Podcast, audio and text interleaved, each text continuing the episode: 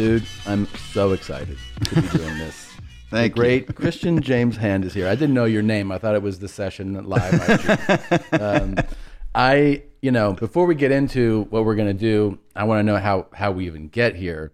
I'll say that I was so it was so cool to have an experience like those, like those live sessions. What I mean is, you have an Instagram handle which is at the session IG, live. live at the session IG live.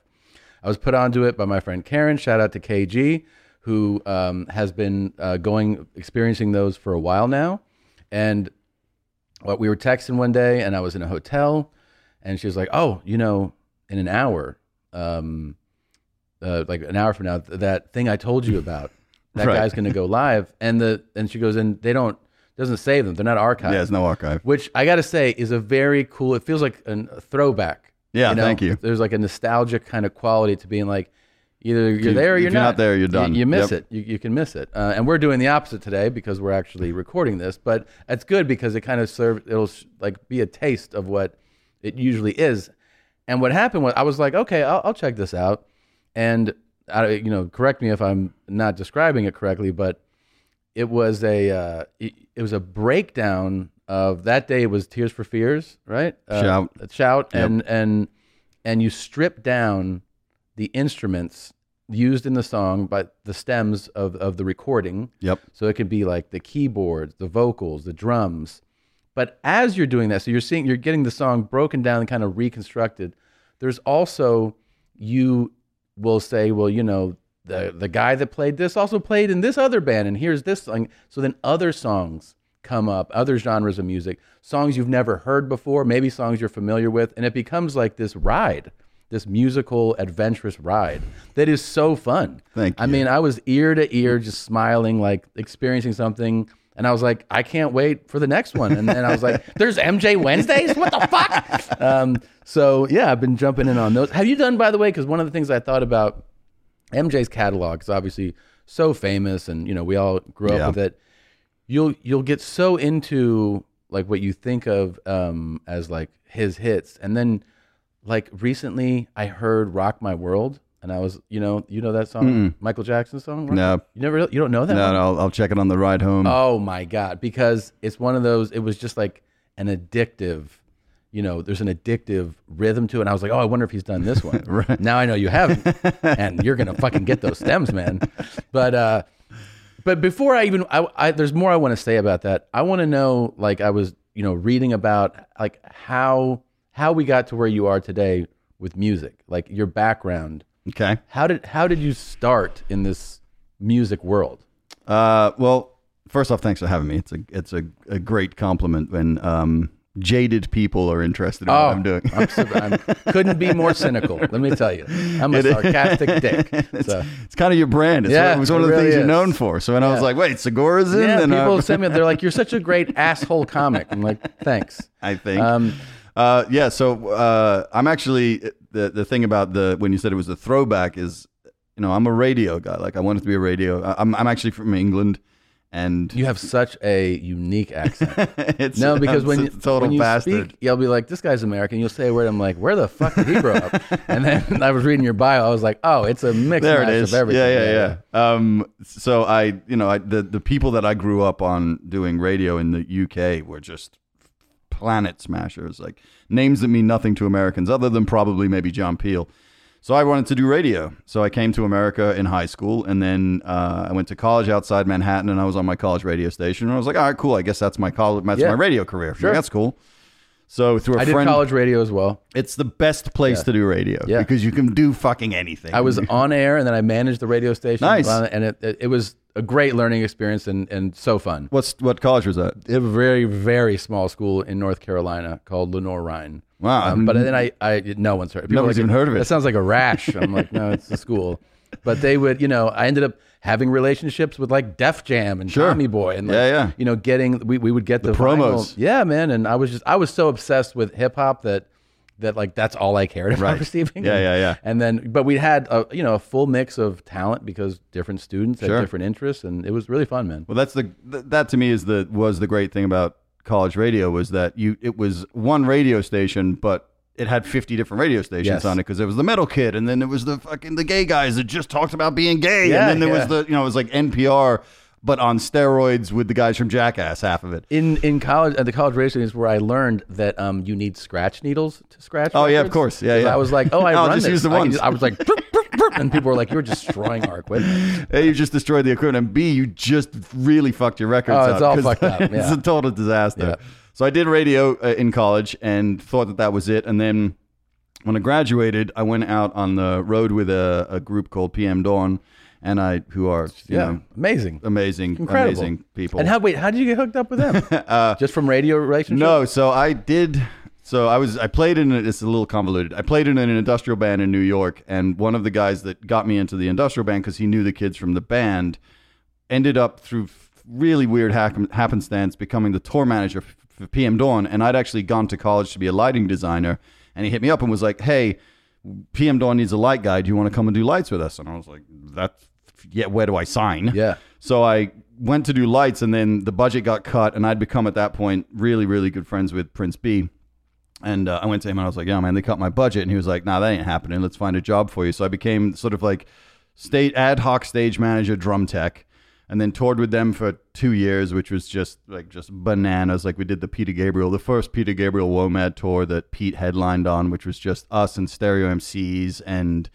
In a circle, Lenny Kravitz, crowded Holy house. shit. Sinead O'Connor was like the like his guest and sang on. It was just like a, a month of just absolute magic. So I toured with them, and then when that tour ended, uh, I needed a job. So B got me a job at the record label, which was a, a label called Gee Street, which had Dougie Fresh and the Stereo MCs and the Jungle Brothers, Mm-hmm. and then they put out a record by an organization called the Gravediggaz Yeah. which yeah, Yeah. which was Prince Paul, Frukwan, Poetic, and the RZA, and uh, I ended up the label. It, it's it it should be a movie. The label ended up putting me on the road with them to be like the label spy guy, and and I end, I was like, fuck you, like Mm-hmm. Yeah. I love these dudes, like Yeah. these dudes are crazy, like this Yeah. is my gang right Yeah, there. yeah. So I ended up being like the token white guy on the road with this ridiculous organization. Yeah. And then uh, the RZA actually left the tour in Europe. So Prince Paul's idea was he created a character called MC Skullcap, which was me, and I filled in for the RZA on the tour. What? Well, because the thing was, I knew all of the parts because I had Yeah. it. I do. Uh, Prince Paul was like because he's Prince Paul. Like Yeah. the dude is a clown who Yeah. just is a genius. Yeah. And just doesn't give a fuck. So so he they he was like, yeah, man, because we so this, check out this toy cigar. So we're in Europe. It's us, the grave uh, the Gravediggaz, uh, Gang Starr, Ice Cube, Public Enemy, Enemy, Jeru the Damaja, and uh, Arrested Development. Oh my god. and then Arrested Development quit. They left, so it was just those guys. And like I'm on the road with Ice Cube and Public Enemy and Gang Starr and g- just Jay, and it was just fucking ridiculous, dude. That's crazy. touring Europe. So That's what- one show. That's the that show. was a tour. Yeah, that was the show. Like you just showed up and then it was just bah, bah, bah, bah, and then Cube and Public Enemy would flip headliner. So it would just go from like depending on which night you showed up was the, it was bananas. So just five podcasts worth of stories. I mean, that is, tour alone. is that um, early '90s when you're doing yeah? this? So this is like ninety. I graduated in ninety two. The that touring stuff happened stayed on basically until ninety six. So I was working at the label and touring backwards and forwards for That's that a period. crazy show. crazy show at that period. Like he had just put out like the you know like today was a good like all of that stuff had just hit and Public Enemy was like at the. I've seen was- them live, and it's such a an insane. It's show. ridiculous. Yeah, And- Arrested Development was one of the first shows I ever saw. Period. Like with the full fucking With the- compliment. with the whole- yeah. That's why we were actually kind of relieved, honestly, when they decided to bail Yeah. because everyone else was just turntables and Yeah, mics, yeah, and these guys were like, "Oh my god, it's Guitar Center like, with is people." there a choir coming out here? It's a lot. How many drummers do you need to get that Mr. Wendal song oh accomplished? man, Mr. West. so so we uh so I was, I was on the road with with them and uh the I think it was Public Enemy or Ice Cube had like a had like an intro like yo yo yo. Yeah. and we didn't have anybody. So Paul comes to me and he's like yo man do you think you could do like the intro thing? And I'm like yeah dude it's easy as pie. So they had a cordless mic. So I was sitting backstage and I'd do this intro. And then Paul was like he's like yo man it would be kind of cool if you just like hype manned it and and doubled all the words because it just sounds like more people which is Yeah. part of the thing to get everybody. So I was like literally backstage with a joint in my hand, being like, "Motherfucker, suck my dick. Can't believe it happened. Today was a Thursday. So when the RZA left the tour, we were sitting in the lobby of the hotel, and the tour manager was sitting there. He was like, "Yeah, man, the RZA's bailed, and you know, if we quit this tour, we're gonna lose a boatload of cash, but we can kill, we can keep going if you want to do it." And Fuquan was like, "Well, what are we gonna do about the RZA?" And Paul was like, "Christian will just do it." And I was like, "What are you I talking mean, are about?" when he's are other people like, what, are you out of your mind? No, no, no, because it's Paul. So everyone's like, yeah, like, yeah, good yeah. idea. Plus, you know, we've been on the road at that point. I knew those. I think we probably done like four months at that point. So point. you knew every So I knew beat. everybody, and Yeah. it was just literally it was the four of us, a tour manager. So now you're on stage. so I'm on stage, like dressed Performing. in like full on ridiculous outfit, and like this is pre Eminem. Like this is like the only two other white guys doing it are Ice Cube and MC Serch. I mean, I'm sorry, uh, Vanilla Ice and MC Serch. So then like. So, like, how about at the shows? Are people like, hey, Oh no, because RZA got pale. Like, yeah, like and short. Yeah. but still just as high. Yeah. Um, no, because Paul did this whole intro where he was like, "We're going to introduce the great white hype out of Shaolin, like the the dude that's going to be the next big thing," and then Oh, it was so like MC like- Skullcap, and then I would come out and it would be like, oh. and what would you would you wear? It? Oh, dude, I had like I had I went to the uh, because I was already you know I was a hip hop head, so I already Sure. had like the pants and the whole thing. Yeah. But I went and bought like all of the cool Public Enemy hockey jerseys, Uh-huh. and then I had a really cool Gravediggaz hockey jersey, which I still have. So I would just be the kid in hockey jerseys. and like, when you would you be, would you do like a whole persona? Oh like, yeah, no, hey, yo, what's up? Like, yeah, yeah. Yo, yo, what's going on, Antwerp? you know, just like absolutely. you performed on. oh, it was amazing. This is crazy. No, that was crazy. It was absolutely Now, bananas. when RZA left the to left the tour, Yeah. was it to go make 36 chambers? No, so what had happened was 36 chambers. So the reason that they called themselves the Gravediggaz was because their careers were dead. Because he had just like the Rakim thing had failed, Uh-huh. and Paul was kind of like hadn't done handsome boy modeling school or any of that shit. Because it's like it's like coming off the tail end of me, myself, and I, and all that stuff. Yeah. So he was like, I don't know what the fuck I'm doing. And the other two guys were from Stetsasonic. I don't know if you remember who. Uh, I remember Stetsasonic. so the Frukwan, Prince Paul, and uh, Poetic, rest in peace. Um, though they were all in Stetsasonic, Yeah. so they'd had they and those two had no careers because at least Paul had like, you know, dovetailed into production, Mm-hmm. doing other people's work. So RZA hit him up and was like, "Yeah, man, let's just do this." They made up a thing called horrorcore, and they just called themselves the Gravediggaz because their careers were dead. Uh-huh. So as that was happening, the 36 chambers thing just started to creep up behind, and then that thing just fucking exploded. Exploded. And RZA was like, "I have to go do this. I have to do this thing that's changing music. changing everything. genre. Yeah, yeah, Yeah. So uh, it was a, uh, it was the way that he did it. I'll tell that story to, at some point right before I die.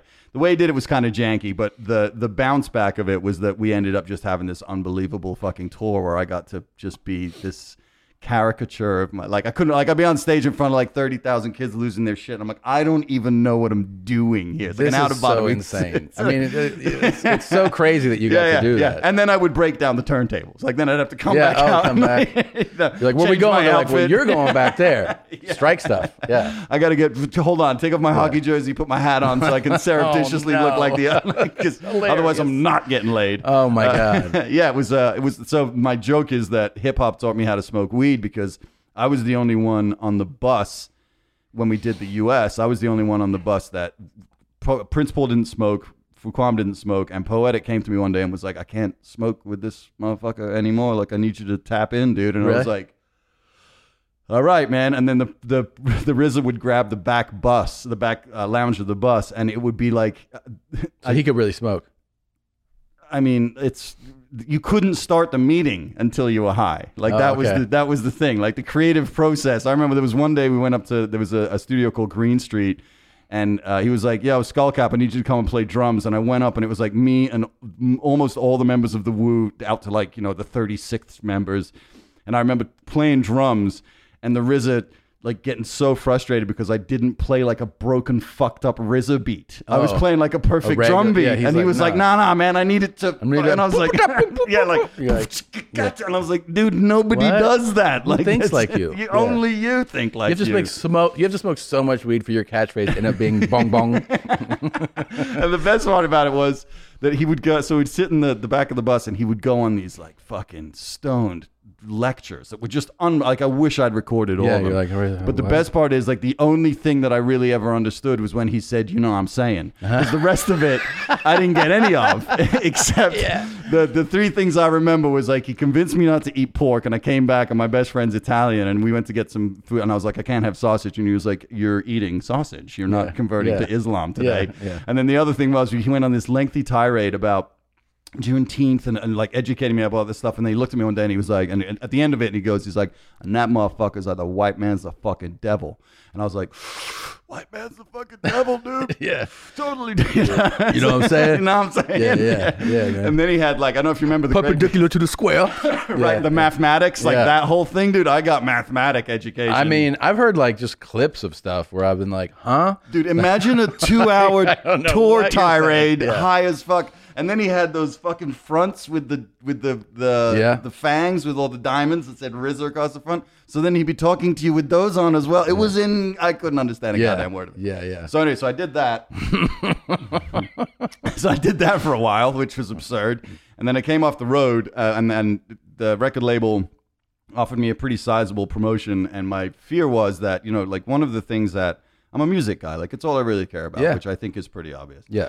So my problem was that like all of the places that I went to try and find a way to make music my life, I realized that music was not the most important part of that. Like at the record label, it was just a fucking, it was a thing. Like sell this thing. Oh, it didn't sell. Well, can we sell this thing instead? Yeah. And I was like, but that's a record they gave a fuck about. like, yeah, no, we don't anymore. Yeah. So that sucked. And then working at the label was impossible. So then I started to work at this tiny little uh, club in Portchester called Seven Willow Street, which was a really cool, like five to seven hundred person venue that got the original lineup of Soul Coughing and all those, like face to face. And we kind of aligned ourselves with a local radio station called X107.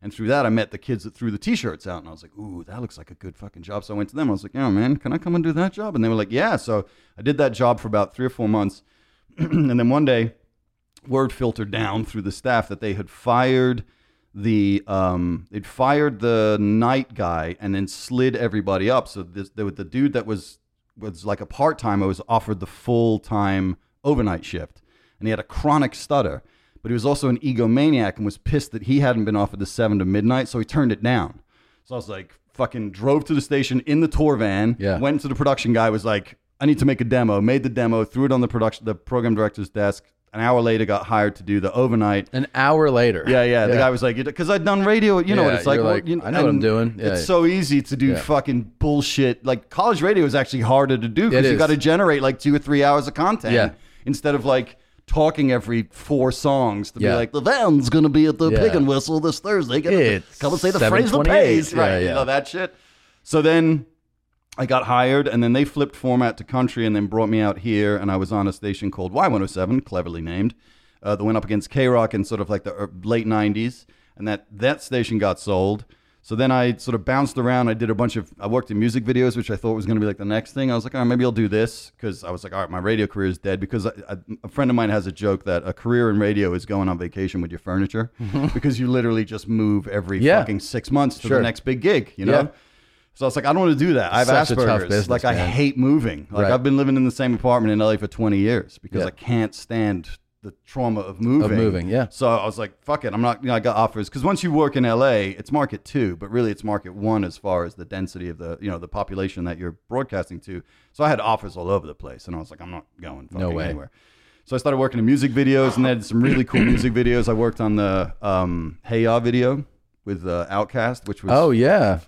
Bananas. You worked on that video? Yeah, yeah, yeah. And we weren't allowed to hear the song until the day that we fucking That's walked in. Andres, Yeah. Do you know? I mean, you may- probably do know this, but I they, that song became such a hit. You know, like Yeah, huge. an, international. Like it was Smash. smashing in you know English, New Zealand. New Zealand, everywhere. Yeah. Japan, whatever.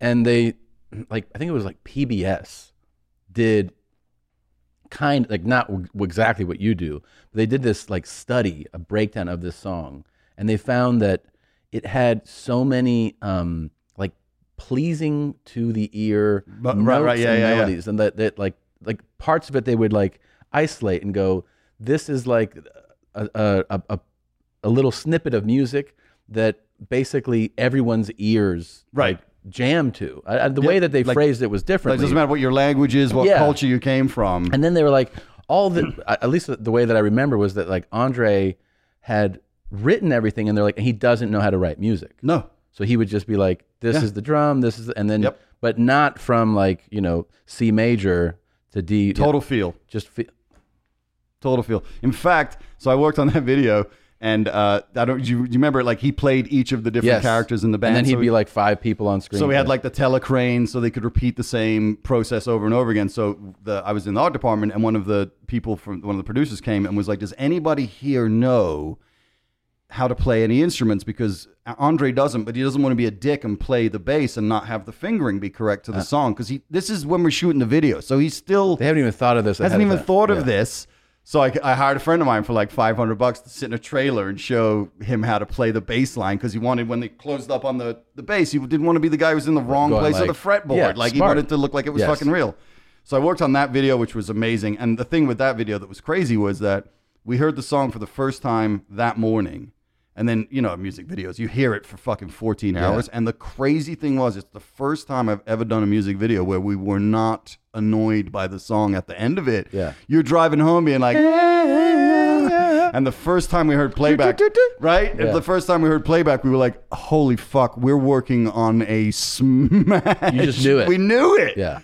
Because it was just irrepressible, dude. And you're Yeah. like, it's, it's like going to get your cup of coffee at the at the shoot, and you're like, Yeah. I'm fucking singing the I mean, thing. everything like Couldn't escape it. the melody, the hook, the you The know vibe, the shake it like a Polaroid picture, like all the things that he Shake it, created. shake, shake it. Yeah, it's like the iconic moments throughout the whole thing.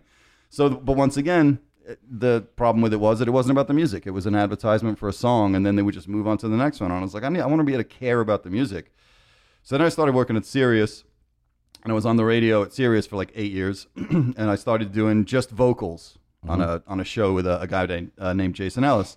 And we I know Jason Ellis. Yeah, yeah. So I started doing the vocals with him on that show, and from there, I where you would just strip out music and play vocals. I would just do the vocals, and I tried to do a whole song, and he was like, "Man, I'm not really interested in going through the whole thing. Just do the just do the vocals." And I was like, "Cool." So I did the vocals. It was a really good bit, worked really well. And then I left Sirius, and I started working at a place called The Sound with a guy named Mark Thompson, Mm-hmm. and I, that was when the first time I started doing the um, the full song on the radio, Mm-hmm. and then uh, I turned it into a live show, and that's really the that's the whole thing. when you say a live show, you mean with an audience, the whole nine yards. go to a venue. Yep. Yeah, I'm doing one actually coming up on um, the 24th of this month, July 20. No, July 24th. Yeah, and so basically it's a two-hour show. It's an hour per song, but this one's going to be Bohemian Rhapsody, which takes an entire fucking two hours to do. It's bananas. Um, and it's all improv, and I just sit down. I have the Pro Tools screen up on a huge screen, and then I get to show pictures and sort of do the whole thing and contextualize it, and then we go through the song piece by piece by piece. That's very cool. So that's that's really what. Where's the- that one going to be at? That's going to be at a place called the Segerstrom Center in uh, Costa Mesa. And will you be doing more of these? Yeah, I'm good. That's. I mean, this is what I was doing before. That's why I started doing it on Instagram. I got was you. Like I, I was. Oh, the- so it was always like a live. yeah, yeah. So I Oh. got to the point before COVID where I was like, I was doing two shows, two weekends. I was doing a weekend in LA at two different venues, and then New York. I was doing a, a show, uh, uh, Chicago and San Francisco. So every month I was doing your fucking bit and traveling every weekend and doing it in cool venues. Like here was the two two two hundred person venues uh, through MI in LA, and then a, a facility in San Francisco. And then my friend has a high end uh, audio shop in New York, so we're listening through like a half a million dollar stereo system, which is just fucking bananas. And it's like a small crew. So basically, what I had to do was like similar to you guys. I would have to do what I call like break open a city, and I would have to go and because you can't tell anybody what I do. Yeah, it's- you- it's hard It's the worst fucking pitch, which I kind This of is the love. pitch, but this is the pitch. right? This is the pitch, Yeah, exactly. yeah. you can't be well. Yeah, he, he Yeah. does a Do thing, you and like? then Do you like just hearing like one instrument? for like Yeah. and then another one and then sometimes three you know it's like and then so it was really hard to to elevate a pitch it which is actually kind of like a point of pride for me uh, that you can't so similar to the fact that it's not archived so basically i would have to go to a city and like do for, do it for like 20 people in somebody's living room and i would do it for like six months and get enough people for an email list and then find a 200 person venue it's dude. and it was like a grind It's bro. the coolest fucking show, and like I'll tell you, like uh, you know, you. I, I did the I, I went to the I or on Instagram again. I'll tell you at the session at the session IG live. You should follow it, and you know he'll post like you'll see a promo a feed shot or tags about like tonight or this week, and then you got to be there at that time, which I, I, again I think is a very cool aspect of it. so I really enjoyed the shout one. I, I did. I jumped in on a couple MJ ones, and then I just happened like I happened to see, you know, scrolling through that you're doing um, De La. Oh, right, yeah. and I was like, "Nah," like because I thought it was just going to be like more like rock stuff. Yeah, right? yeah. No. So I go, you got to be kidding me. So I I jump in on that one. That one I I absolutely lost my mind because not only was I a huge De La fan, um, and you know it was so fun to to feel that, but the other cool thing about these is you know especially if you're in hip hop, hip hop does a lot of sampling. So it's you know it's one of the fun things. There's like this one Spotify station that plays only I forget the name of it, but it plays only music That's been used. that's been used in samples. Yeah, and that's it's so, so like every time you're like, oh, that's that Nas song. Yep. That's and, it, and it's the you know the show, it's a song that's 40 or 50 years old or something. So we're like you're going through it, and then one of the coolest things I think about these is in that case, you know, you had um there was some I think they sampled like a loose ends yeah, it was like the P Funk loop and then the loose ends loop. so, but and- then that that break of like, okay, you're hearing it here, and then you start playing the loose, and you're like, I didn't even know this song, right? Right. And so, and the excitement that you feel like, because there's nothing more like everybody is tied to usually a, a, a, a music that they from a certain time in their life, and for most people, it's like kind of like teenage years through being like 25 to like that's Yeah. like your foundation. I mean, you have other things you listen to, but there's that, right? And there's nothing more exciting than hearing, I think, if you like music, hearing a song that you've never heard and going, "Oh, I like this." Like Right, this is yeah, all, that- this is a that new discovery. thing, that Yeah, yeah. discovery. And so there was the loose ends, and then the Cass is dead. Pat's oh, earrings. oh, dude, Pat's earrings So- is fucking bananas. my buddy Jeff Tate, who's a great comic and also like a real music head, and especially a petty fanatic, right? Like the dude, like if you were doing a petty song, he could jump in with stories that you're like, I did not like. He just knows everything about them. So, but I know he loves music so much. So I have him. I go, you got to jump in on this, man. So he jumps in. He's watching the De La one, and then he's like, like the next day, all day we're texting back and forth. Pat's fucking earrings, man, because I listened to it like 25 times. Isn't that song fucking incredible? unbelievable? And Dude's flow dude, is yes, is yes. it's yes, the, but all of it, like the way, Yeah. just even the opening, you feel like the the song feels like a movie. There's Yeah, like no, a it's brilliant. build to it. Like Did it's you a watch the real video? story. Yes, With the mask? dude. Like nobody knows what this motherfucker looks like. Yeah, the fact at, is like at first shot, I was like, "This motherfucker looks weird." I didn't know the mask. And then, yeah, and then the best is that he started his career as Kaz, Uh-huh. and then he killed it, Kaz is dead. and then he came back as Kaz is dead.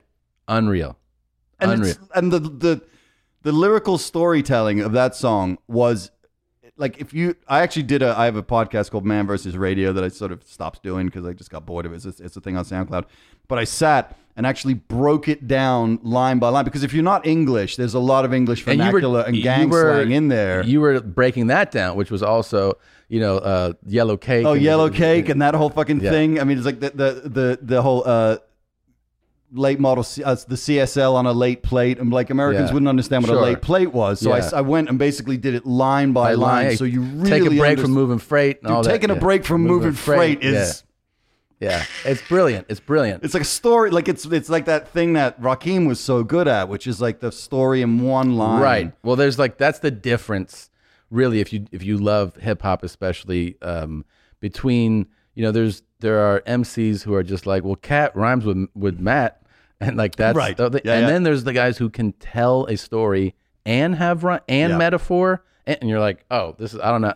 I mean, I, I remember one time I I did um, uh, I had Big Daddy Kane on, and I was like. So did you read a lot or something? Like, how do you Yeah, know yeah. so many? Right. You know, and because obviously part of it is just like an innate gift. Yes. Like just being able to tell these stories Yep. and make it all work. It's just brilliant. But what I love about what you hosting it is a your enthusiasm is contagious, so that the viewer you get enthusiastic because you see you enjoying it. But the other thing is like it's it's the same thing that's great about like a great broadcaster. If you love sports, let's say you like football, like I like watching football. There are certain broadcasters where that you realize the job of the broadcaster is to highlight things, teach you things, Right. but not in like a condescending way. And so you know, I'm watching a football game and you just see, like, I see, oh, they scored a touchdown. Like, that's cool. It's exciting. And then on the re, like, immediately the expert, in this case, you're the expert with, with the music, but like that broadcaster goes, well, here's what, like, right away, he's like, see what happened is the safety came up and the quarterback realized that he was in zone coverage. And then he turned this way and he called an audible. And then you're like, oh, I didn't even Right, right, realize right. that Yeah, yeah, happened. yeah. And I feel like you're doing a version of that where it's like, yeah, I could listen to it and be like, yeah, this sounds cool. But you breaking it down, whether it's the slang or like what, like where that music originated from, makes it more exciting. And then you feel like you're not just enjoying the music, but you're like, you're getting more in depth knowledge. Like you're learning something about it. So it's, it's an you. awesome experience, man. Yeah, that was the the. Uh, thank you. Uh, it, it's you know one of the things that when I was talking, you know, I'm- I've been in millions of skull crushing conversations with labels and TV people Yeah. and blah blah blah blah. blah. You know, one of the things was like, well, I mean, obviously you couldn't do this with like hip hop, and I was like, no, of course you can. Sure. You know, I'm like, and the cool thing about hip hop is that you know, especially if you look at that peak like '90s era where the where the sampling is really at its the high point of its game. I love being able to pull because that was one of the things like when we got into town with PM Dawn, like the first thing that had to do was to find B like the local record shop. Yeah. And then he would do a van run and go and spend Crate dig. way too much money. Yeah. And then he would sit and I got him a, a 1200 and a mixer and headphones and he would sit at the back of the tour bus and he would just needle drop and they would just i would just sit see and they'd have the back of the record and he would write like you know three minutes in two second loop blah blah blah blah and each of them was catalogs dude so when he got back off of tour he already had the framework so as a you know i was a huge hip-hop fan when i was coming up on long island and to be able to you know be in the room with these dudes and like learning the culture from them like i had so we had to do a um we had to do a, a radio edit of the Gravediggaz record, Mm-hmm. and Prince Paul was like not into the idea of the radio. Yeah. so it was like we, the, the whole album, not the song, like the whole the album. album, So he hits me up and he's like, "Yeah," he's like, "I'm not doing this on my own. I need you to come to the fucking studio with me." So we go to Hit Factory. We're sitting there, and, and Paul is a fucking maniac. And he was like, it turned to the engineer. He was like, "Yeah, man, what sample libraries do you have?" Because this is back in the day, like CDs, right? Wasn't Yeah. like the internet didn't exist. He was like, "What sample libraries do you have?" And the guy was like, uh, "You know, we got racetrack, blah blah blah blah. There's farm animals." And she's like, "Farm animals, perfect." And we sat there and for like four hours crying our fucking eyes out because the radio edit version of that album it'll be like, "Yo, mother," and it He was dropped in- dropped in just farm animals exclusively for the whole fucking record. That's hilarious. Ridiculous, like four hours. really doing things for the laugh. for the is- laugh, yeah, which yeah. is like part of his shtick. The whole which thing, is like it's also a like it's a type of hip hop guy. The guy Right. that goes like you know there's like the tough guys and then there's like the silly guys right. and it's like and then there's the genius clown guy. Yeah, yeah. Who's like, if you can get a laugh out of it as well. I mean, Oh. dude, listen to Gasface. yeah yeah Gasface is ridiculous. Dude, me, myself, and I is is preposterous. you know? preposterous. I, I think about a lot recently like how brilliant Shock G was that Oh, you just passed and like I don't think a lot of people realize the level of Meta. I mean, uh, first of all, his piano skills Yeah. were incredible. His producing skills, creating Humpty as a character, and As like a character. Like I don't, I didn't realize he was a character for a long time. Did you watching video? You're Right, a kid. right. You're like, they're shocked. Yeah, yeah, yeah, Humpty. right. And then like when you see him do it, like without, and you're like, oh my god. yeah. And and then you realize that he created this whole Yeah. thing. Did you watch the Hip Hop Evolution series? No, On oh, dude. no. Oh, oh, I watched the. um Is it? There's been. I feel like there's a few now. I Yeah, watched it's like the one. Five, it's like five seasons. I watched first point. two seasons because Russell Peters, I Yeah. think, produced. If that, if that's the one, did Russell Peters produce that? No, this is Banger in Canada. Did this one? Okay, I, Russell produced one that's or his EP on one that's on Netflix. Yes, it might. He might be involved in this one. Okay, Is it?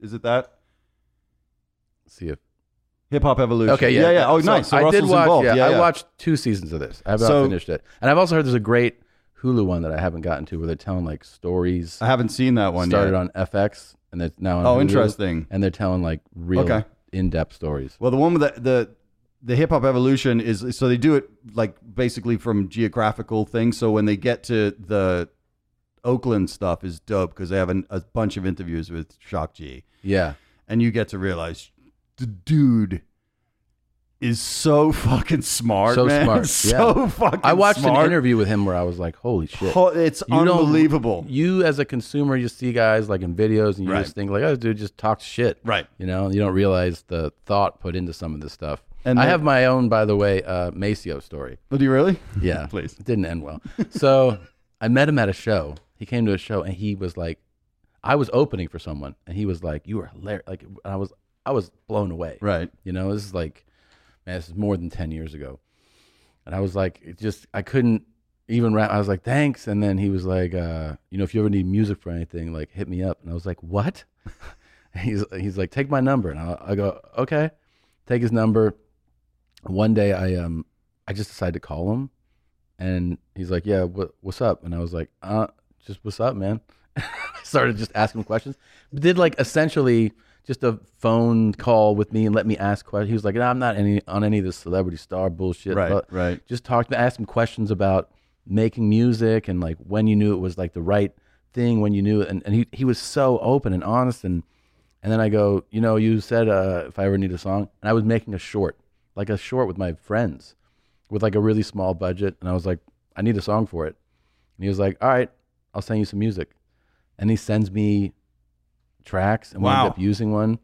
And then I was coming back to uh, to Florida, and I go. Um, he hit me up and he goes, "I'm coming to the show. I'm bringing my my girl and my mom." And I was like, "Oh, awesome!" And he comes to the show, and it's packed, and I I do some real off color stuff. and at one point, they collectively boo me, like 350 people, right? And I was like, "Oh shit!" And then, and I I had really like pushed. Like I, I won't get into. that. I'll tell you Right, right, yeah. but uh, yeah. um, but I, I was able to put the show back on the tracks and, and like the comedians were like, it was the kind of show where the comics were like, you really went for it on that one. That was crazy. But like, they were like, giving me props. Right, right. But, um, afterwards he was like, Hey man. and Not that track. that- then we didn't talk again. so shout out to Macy. Yeah, that's a uh, that's a tough one. That's a tough one, man. You, Yeah. you got the whole room booing you. Yeah, it was a really offensive joke. I'll tell you off my. Yeah, please, I can't don't wait. need to, to do it in this era. It's uh it was 12 years ago, but yeah, it was pretty good. Yeah, there was uh there was a couple times on the road. Where I, I actually tried to a friend of mine who wrote a very I, I I won't throw him under the bus, but he wrote a very successful movie that's actually celebrating its release today. And we he was like he's like we need to write the fucking story of your Gravediggaz experience. Yeah. Like we need to do this. And we wrote it and realized that we had to shred it immediately and that nobody could oh, ever yeah. read it. Oh, yeah. it's, it was just impossible. You're like These people can't- have families now, man. they're respected members of the community. Yeah, God damn it! Yeah, so it was uh, it, it was an, a, no, an an amazing journey to to get to this point, and now this is you know the the the the the COVID thing was such a dick punch for obviously everybody, but I had spent so long fucking gear grinding to get to the point where this thing was something that I was doing and was generating income and was growing and really sort of building, and then it was like. And I was losing my shit and basically got saved by doing a bunch of research to work out how to plug my phone into a mixer. And then I was like, I guess this is the way to do it. And now what's crazy is that, you know, like that my favorite thing is when I'm doing it and folks like you show up and then Jimmy Jam shows up. Like Pos from fucking De La sent me a message the next day and because we've been talking because he started showing up when I was doing MJ. Yeah. And I sent him a fucking message and I was like, yo, I'm doing De La tomorrow night. And then he fucking sent me the next day. He's like, man, I fucking didn't get this message So you. I'm like, Yeah. the fact that I'm having a communication With with, you with Pos about Yes. De La is crazy. And then, so I did Whodini the other night. I didn't. I missed it. Bananas good. I mean, so good. And then some guy hit me up, and obviously Ecstasy passed away, but uh, it was Jalil, whatever the, the other fella's name is. Uh, one of his friends hit me up, and I sent him the, the screen recording of it. And like to be able to send people that have made this music Oh, this version of like having their you know all of the feedback that I get from them is is the the to to have somebody go through and show other people how much thought was mm-hmm. in what they were doing yeah.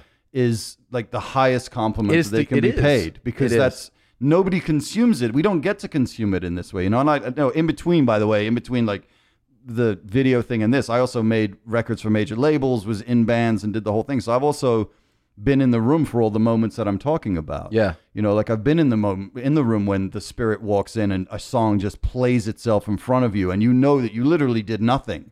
Yeah. It just like your hands are like the moving. universe Yeah, and you're just yeah. like, where the fuck is this coming from? Yeah. You know, so I've actually been in the room and then having you know, been on stage like uh, like when I was on the road with PM, because I, I love B so much. So I'd be at the side of the stage, like jumping up and down, because the fucking music. And he came over to me one day. He's like, "Yeah, man." He's like, "You need to come out and fucking do that in front of everybody." He's like, "Get the whole crowd jumping." So I was like, "That's." Okay. I'm like, "That's now my job." So I would come out for the two. There was a song called "Plastic," uh, and then I forget the other one. But anyway, so I'd, I'd come out for them, and you know, we the the Peter Gabriel tour ended at the Golden Gate Park with like 250,000 people. And you're like standing on front, and I'm not paying an instrument. I'm like literally a hype man jumping up and down, but I'm jumping up and down in front of like 250,000 That's people. dude. And you're like, this experience is so unbelievable, man. Yeah. Like, you know, entertaining 200 people is one thing, entertaining 250,000 people is one thing. So to have all of these different, and having been a drummer and a producer and all that stuff, this is my favorite thing that I've ever done because it's all of my loves in one. Yeah, man. and I think you could feel it, you know, and and, and it's just it speaks to like how, I mean, amazing and what the great equalizer that music is. because hundred percent. It reaches doesn't matter your background, Nope. your what you do for a living, where you're from. It's like music just it infects people, you Yep. know, and it's just it's so cool. So let's talk about today because Yes. we talked about man, it was so hard. you kept sending me like fucking moat. I was like, yeah, and then you're saying, but how about Motown shit is banana. Oh, we're gonna have to do it sometime. But like, we we we were talking about a, whole bunch of uh, options, and then we finally landed on Beastie Boys. Yes. what you want. which is, you know, like, I think you're, how old are you? I'm 42. So, oh, actually, you're, you're fucking 10 years younger than me. Son I look fucking 15 years older than you, but yeah, yeah. So, so the, the, so the Beastie Boys are happening for you. Are they happening in real time or are they happening retroactively? No, they're happening in real time. It's like so when I'm a kid, like I remember being a kid, and it's, it's funny because we were talking about watching the Apple documentary. As a kid, when you when you see "Fight for Your Right to Party," you're like, Right. "That's fucking awesome." Yeah. but I was like seven or eight or Right. something. I don't know, remember the exact age. Yeah, Think- you would have been think- seven or eight. Yeah, thinking that like, yeah, I, I get why this is popular. You know, it's like a party thing. I didn't understand what "Fight for Your Right to Party" meant. Right, I'm just right. thinking like that type of music to like being seven or eight is And like, then those three clowns. yeah, and they're clowning around, Sure, and- sure. And, you're like, this is great. And then, at, yeah, it basically they evolved as I evolved. Oh, good point. You know, so I kind of would I would go through the different you know- eras. yeah, eras of them, and and I saw them once live. I saw them at Universal Amphitheater when it was still Yep. there, 6,400 seat place, and it was an amazing show. And that was that would have been in like 2004 or five. And so So that's after the three, the five boroughs record.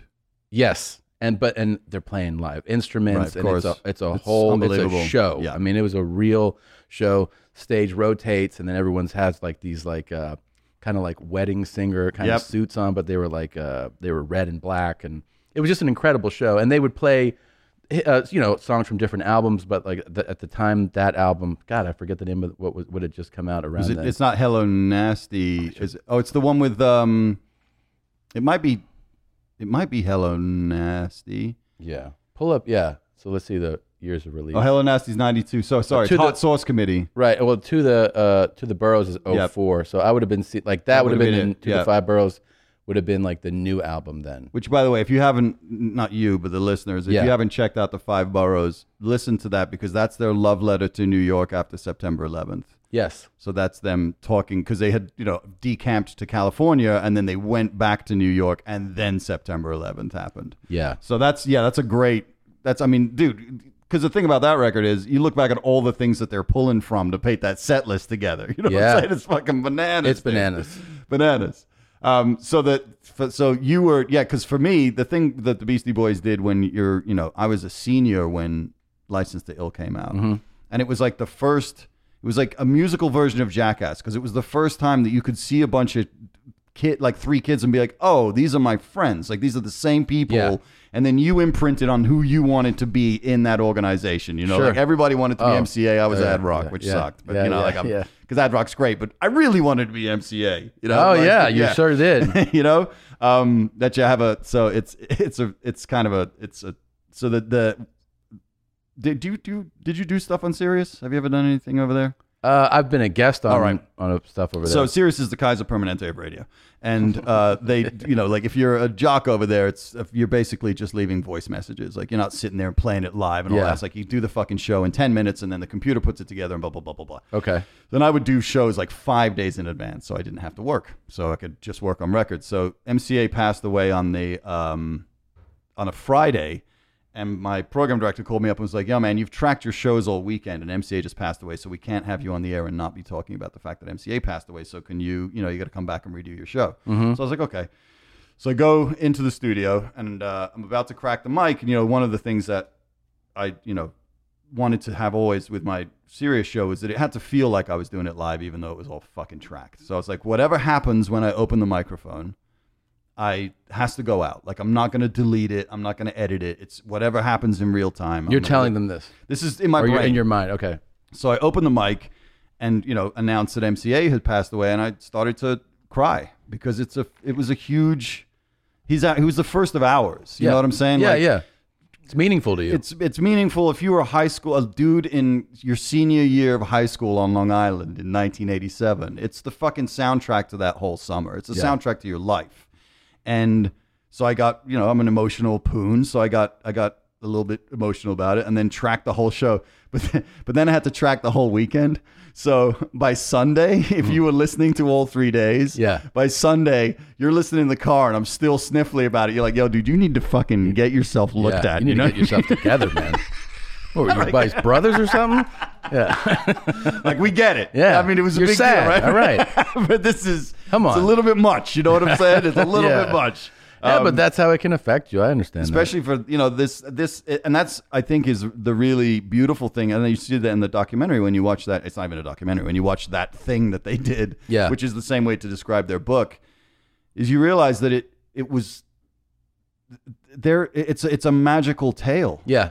Yeah. It's a magical. I mean, the fact that the Paul's It Boutique thing work. It shouldn't have worked. And the fact that the Paul's Boutique thing happens because they literally stayed at somebody's fucking house In that LA. had a huge closet of all of those outfits. Yeah. And they were like, all right, this is what we're wearing. know. And then they wore that and then they made the record. You know what's so cool about learning that too, though, is you go, you realize how much um, most of us just doubt ideas. and Right. stuff. You know what I mean? Yeah, good. You- yeah, like, excellent point. Yeah, they know- ran with everything. you just run. They, they were just like, let's fucking wear a dress. Yeah, and you're like, What's uh, the what? worst that could happen? Yeah. Whereas, like, I feel like a lot, a lot of people, you know, myself included, sometimes, sometimes you do that and you go, that's a creative thing. You did Right. it. But a lot of times you're like, no, I can't do that. That would look. You just start second guessing it Right. and doubting it, and like that's where kind of creativity just die. I, I almost rather take that risk and die on the risk, Of course. Then going like, well, I just didn't do anything. Yep. And you're like, well, then you didn't do anything. Right. Yeah. And, the they- thing with them is that they had each other to not Yeah. only that, but it was like a closed loop, like a feedback loop of like, oh yeah, no, we better do that. I mean, Yeah. that's what they say about MCA, right? Is like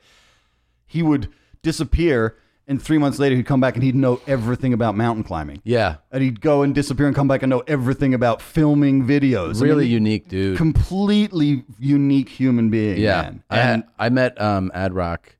So I'm in I'm in I'm in uh, Montreal doing the comedy festival, and they pick you up and during the festival. Like any fe- there's transpose a thing, right? Van will pick you up and shuttling you around. You're doing this show, that show, and that show, and they're all over the city. So they have like a local van, teams of transpo people. I'm in the van going to the fucking venue, and I'm like looking over my shoulder. I'm like, is that fucking Ad Rock in the van with us? And this is 2011. I'm like, hey man. He was like, what's up? I'm like, what are you doing here? Why are you in the van? He's like, I'm doing this show. So he's doing a show with Bridget Everett at the venue that I like on the show that I'm on. I'm like, you're on the show, and he's like, yeah. So Bridget sings like she. I mean, she performs musically nice. in a, in addition to comedy. So it's like a comedy music thing. He's DJing it. So I get out of the uh, the van and, and I don't ever do this, but I'm like, can I get a picture? You know, Right. I ask him. He's like, sure, man. And so the picture is, I'm like, hey, and he goes like that, and I was like, okay, Right on um, brand. Yeah, right, Right on, on brand. Like super upset to do it, and but then he was like, all right, man. And then he walks in and he like DJs and, and asks for no like no one knows right, like no hat on. parade. There's there wasn't like, hey, one of the Beastie Boys. here. Right. It was all about Bridget. And then about a year ago, a little over a year ago, I go to a Lakers game, and my agency gave me they they have a box, so they gave me a few tickets to sit in the box. And I walk in the box right behind Ad Rock and a couple people, and dude, I I mean, it's like I returned into a child. So I I see him and I'm like, hey. He's like, hey, and I, and you know what I say to him? I go, did you do the Montreal Comedy Festival in 2011? and he was like, yeah.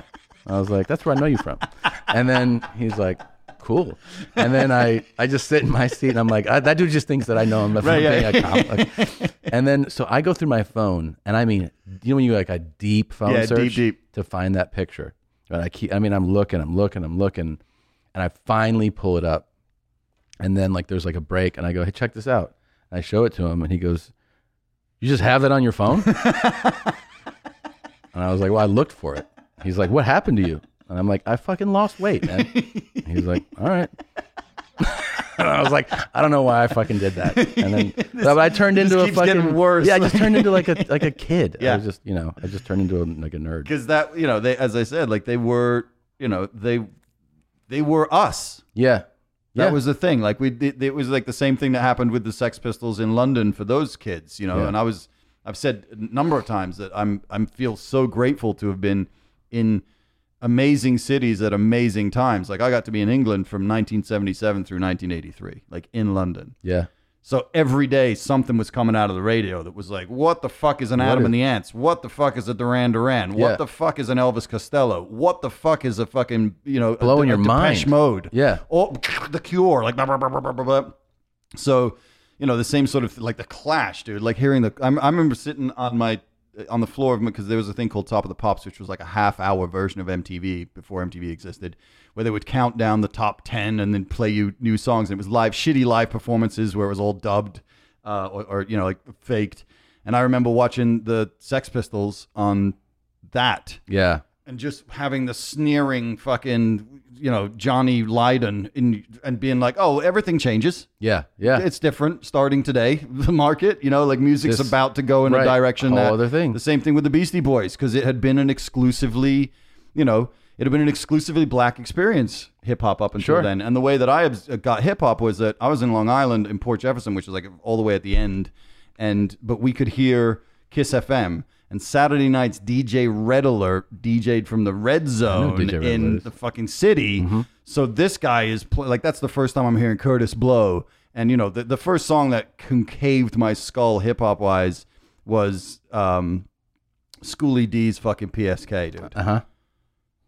And I was like, "Psska, psska, ps- ps," which I've later found out they played by hand because they didn't know how to program the drum machine. A lot of those guys back then were doing playing Doing this? shit. Yeah. Yeah. Like Jimmy Jam the other day was talking about how on fucking uh, Rhythm Nation, he's like, oh, dude, I played all that shit by hand. He's like, we just, it was, that was the way to make it feel Wow. But these dudes didn't know how to program the drum machine, so they're just going psska, Yeah. and then doing that for a few minutes. for a few you know, minutes, like, and yeah. that's why when hip hop was like a seven minute long song, dude. Yeah. Like they were for the whole side of a twelve inch. amazing. So I was hearing all that stuff, and Big Daddy Kane at that point was fucking starting up. So it was the first time that, as a you know, as a hip hop kid, I was like, "That's my friends and me." Mm-hmm. And then all my rock friends were like, "That sounds like all of us, but Yeah. it's just us being dicks. Like, Yeah. what is this all about?" Yeah. So they galvanize around these three dudes. And then we grow up with them and we watch them evolve, you know, and that's the great, the beautiful thing about that documentary is like them addressing their own evolution Yeah. Yeah. It's cool. and It's how cool once again MCA is the dude who's like, yeah, man, we got to fucking Cut that we got to bullshit cut out." that bullshit. You know Yeah, what I'm saying? Sure. So anyway, so let's get to the point of the bit. So uh, the the one we ended up settling on is uh, "So What'cha Want," Mm-hmm. which is a classic, of course, from 1992's "Check Your Head." And uh, this is uh, so the the band had left New York and they they moved to Atwater back when Atwater was like a fucking war. Now you it's a Yeah. million dollars for a fucking Sure. garage, but back Yeah. then you could spend a million dollars and buy Atwater. Yeah, Atwater for not people not familiar is like right in the Silver Lake area. You kind of cross that it's like bridge. the next one over. Next one over, So yeah. Basically, the gentrification East Los. Angeles, Right. yeah, So it went like, you know, Silver Lake, fucking Los Feliz, and then Yeah. Atwater was the final one. So they were at Atwater in 92 when nobody else was there. So they built this place called G-Son, which was, when you read the book, it's crazy. Like, it's just an, a recording studio. They put a skate park. They got to put a basketball court in there. I mean, it's like a fucking, it's where everybody goes. Yeah. And just hangs. Yep. And they also had Grand Royal, which was their record label and the magazine and the whole thing. And they decided on this record that they were going to do a lot less sampling and go back because they started out as a as a punk rock band called the the Young Aborigines, uh, which is an amazing bad name. Um, of course, so bad. You know, like that's what you call so yourself. bad. So they, you know, they start as the Young Aborigines, and so they wanted to get back to playing all of their instruments, and um, they had uh, been working with Mario C, who plays keyboards on it, and uh, I mean, sorry, Money Mark, who plays keyboards on it. And Mario C was producing. So this is basically this record is is them one step further along on the the hip hop evolution of the band. So we start with the drums, which is Mike D, and the thing is, like, people don't realize that Mike D is a motherfucker on the drums. drums, like when yeah. you watch him live, dude. Yeah. I, whenever I do this this live, whenever I do any Beastie Boys live, I always show the um the I get goosebumps just talking about it. Them on Letterman playing Sabotage. Uh huh. There's never been a more joyous performance of a band ever, dude. They Really? are so fucking stoked, and they know from note one. Like, hey, like you move on. I'm sure it has Yeah. it happens to you, like with a comedy set. Like you walk on stage, and you know within the first sentence whether you're about to fucking fight the Oh, next yeah. 45 minutes, yeah. or if this is going to be gorgeous. Or this can be like a wave. You're just like, I'm gonna ride this fucking thing. You can tell that the minute that they hit the first note, they're like, "Oh, Oh, we we're are on. riding Yeah. this, gentlemen. It's so fucking gorgeous." So uh, I urge everybody to watch that performance. But anyway, Mike D on drums.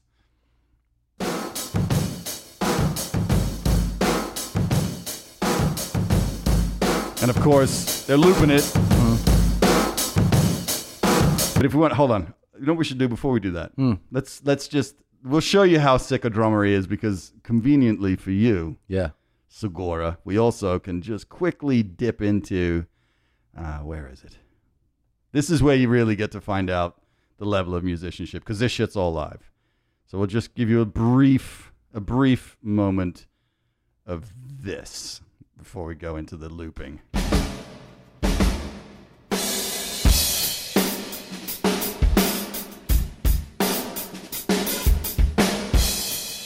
This is Sabotage. Mm-hmm. And this is him playing this all live.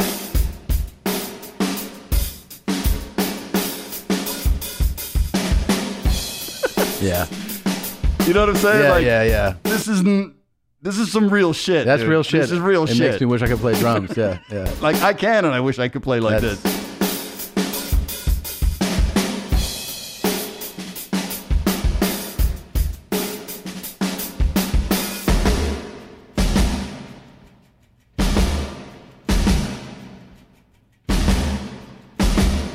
So interesting to hear. Because you're going, oh, yeah, that's sabotage, but hearing it stripped down. I mean, like it's Yeah. it's straight hip hop, Yeah. but it's punk rock It's hip punk hop. rock That's what hip-hop. they're doing. That's Yeah. what they're inventing pretty much at this point. So anyway, this the the one that we're doing now is they played it and then they manipulated it and looped it, but it's still him. This is going to be a huge, by the way. Uh, Christina, my wife's going to love this because she's she's a huge Beastie Boys fan, but she's also a huge punk rock. So like Oh, her, perfect. yeah, she loves the Beastie Boys, and uh, her origins always like the Clash, um, Joy Division. Great. She's she tours as a comic sometimes around what Bauhaus is doing. so like. She's like, I'm going to London. I'm like, Bauhaus doesn't even tour around She's what like, Bauhaus does. She's like, yeah, Bauhaus is there. So I'm like, what the fuck are you doing? Yeah. Little comedy and Bela Lugosi's dead is a hell of a Oh, yeah, combination, Thomas. yeah, I didn't know that. so this sound, don't forget, is also them inventing this sound. Yeah.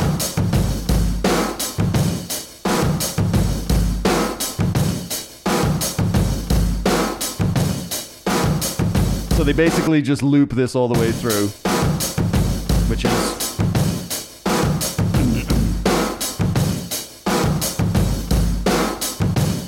And you can hear the you can hear the loop happen right where it snaps over. So then on bass, of course, you've got MCA, and once again, what we'll do is we're just gonna dip back to sabotage because on sabotage. Uh-huh. So they say this in the book, and they actually have a picture of it which I bring up when I bring it live. When he discovered, and I don't have it on this card because unfortunately it's on the sabotage card, but there's a specific uh, distortion pedal Uh huh. that he discovered. And they all said when they heard him play through this, it was the sound of his soul. They were like, he was like, this is what I sound like as a human being. And when you hear him, that's why I watched that that Letterman performance. He's playing through it, and this motherfucker is the coolest dude He's so cool. Ever. Yeah, yeah. And he's literally standing there just playing this shit. Oh yeah, yeah. Come on.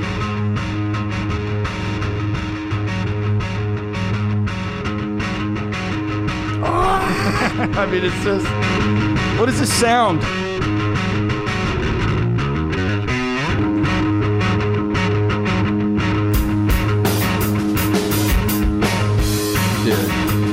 Undeniable. Yeah, it's badass. It's badass. Yeah. So he gets to the stops he goes to.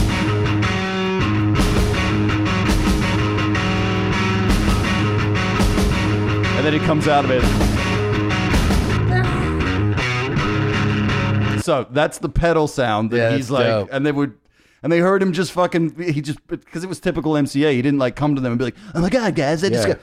Literally, all they heard was like him in the room one day going like, "Ba-doo-doo," and they were like, "What, the, fuck is that?" Well, it's him discovering the sound of his soul. So he's playing on this, but once again, This has like what you want also had like that filter for the vocals too. Oh, like yeah. That that I don't know we'll what get, you call it. We'll the- get right to that, my friend. It's all coming.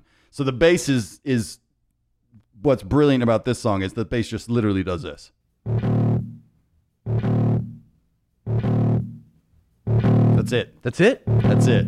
See, this is something you would never. kn- I, I would never know this. Nope. I've heard this song fourteen thousand times. Oh yeah. oh yeah. Oh yeah, dude. That's dope. That's dope. God, I wish I was higher right now. That's sick, man. It's amazing. yes. Like, could you imagine like being in the room, these fucking three dick bags, like No. living at Creating this, amazing, this? just hanging out of this house in Atwater and, Oh and, my and, God. and just fucking And they all have like pearls on right now and wigs. and coming to work and being like, yo yo yo. Here's me as a producer. I'd be like, "You got it. This is it." Loop it, fellas. We're good. So that's this is literally the engine room of the whole thing. It just does this. That snare sound. It's filthy. filthy. What I love about this too, like, you know, there's certain there's a certain appeal, and I don't know if it's uh, maybe it's a human draw to it, but I think it happens more with men. Is like something with like that just aggression, you know, like the aggression of it. Just sometimes you want to feel that. You want to feel the aggression, like that. That whole feel is I don't know. It's like it's seductive, right? You just want to, it's, it's Especially aggro. if if you've ever been to a like watched a band play in a small club, Yeah. sounding even like 'cause that's where they came from, right? Yeah. Once again, like their punk rock roots. It's the thing that they bring to hip hop that you know, like there are there were definitely you know black music like Bad Brains and those people who they were huge fans Uh-huh. Right, of. So right. they're like bringing all of these things and the Dead Kennedys having people of color in that band. So these two worlds weren't separate. It was like similar to the English experience of like the Clash was influenced by Don Letts as Don Letts was by the Clash, you know? Uh-huh. So this cross pollination is so vital to all of this stuff. And it's one of the things that gets dr- really overlooked is how much the Beastie Boys brought punk to, to hip hop and how much of hip hop they brought. There's no Rage Against the Machine without this fucking band. right, right. It's impossible. Yeah. Because they're the guys who are doing this thing and be like, we sat here and the minute the beat, we're both bouncing Yeah, our fucking yeah. heads. It's- if you put a gun to my head, I'd be like, I, I gotta bounce my head. Man. Yeah, I'm sorry, yeah. Yeah, yeah. now. You just execute And it's what's, what's great about just pulling from everything, right? Like it's it's the it's what they did that nobody had done prior, and you know they painted themselves into a corner a little bit with you know the whole fucking early iteration of themselves. But when you read the book, you realize that that was a joke. yeah. They, were making fun of the dudes that they did wanted that. to. It was Yeah. the, the frat guys were the dudes they hated. and not like if you were a, like a kid, like I said, when you you don't know that that's it's like they were making fun of that was in the meta. video. Yeah, the whole thing was meta, dude. Yeah. The characters that they picked Yeah. were meta versions of themselves. You're like, this is it's so smart. I don't know what to fucking do with myself. All right, so on guitar, once again, I love having sabotage as the reference because it, it's where you get to hear, Yeah. you know, listen. Everything up until this point has been clean enough to eat off of. If you think that that was fucking dirty and dangerous, this guitar part that Ad Rock plays is stupid. Gross. Ready? oh,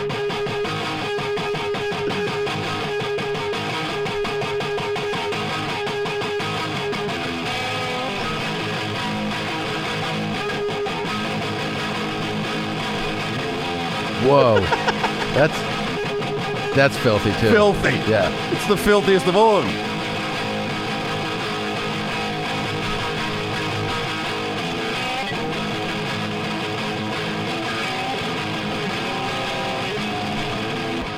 All right, so that's that's him at his filthiest. So he's Hey, Ad Rock, What do you got? let's give you a little That's taste. the sound of the face. yeah, that is, the, that is the sound of that face. That's what that face sounds like. So he's a little more restrained on this because they're you know they're stacking. So he's doing. It's just this. Oh yeah. So the two. Is that the whole like? Is that all he does? the whole That's, he, do, he does that, and then when he gets to the chorus, he goes with this,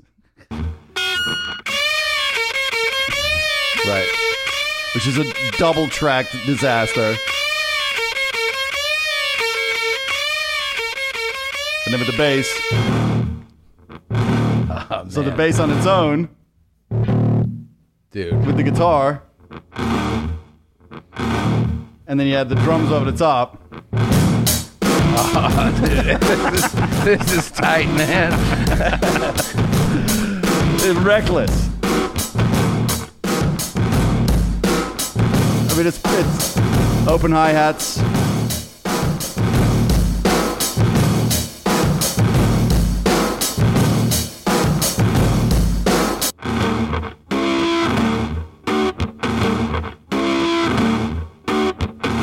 So it's once again, it's like the it's the it's the Tom Morello thing of turning the guitar into the turntable. Uh-huh, It's uh-huh. the same thing, right? It's like that's the crossfade Right. over onto the other deck.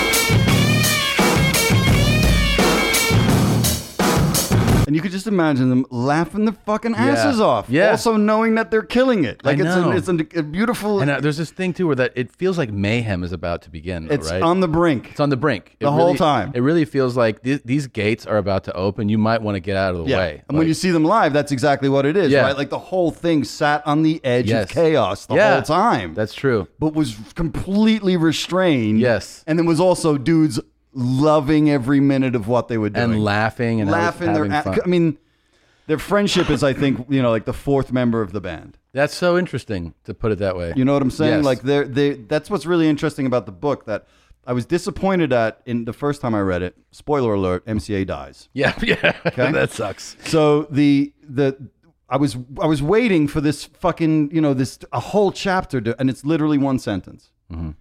And it's really interesting that they chose to do that. They do more of it, I think, in the documentary. They go into a little further. MC, uh, Ad Rock has that beautiful thing at the edge of the stage where it Yes. starts to choke up. But the book, they, ju- it's just literally a single sentence About him dying? about him dying, and that's it. And it's a really interesting way of doing it because it's not the point of the book. It's not a memorial Oh, right. to this person. It's a, it's a framing and then the loss of him. And it's your job as you read the book to imagine what that loss must have been like. They're not going to hallmark card it and be, you know, like, and we got phone calls and we couldn't, and we sat in the room and, cr-" nope. And now you work out what we went through. Now that you've read this book and see how we felt about this person, Sure. you imagine what it was like to lose this dude yeah, yeah. which is a That's a much more powerful. so much more powerful and really once again unique way of doing it which is what their whole fucking thing has Yeah. been dude Yeah, it's it's interesting when you go.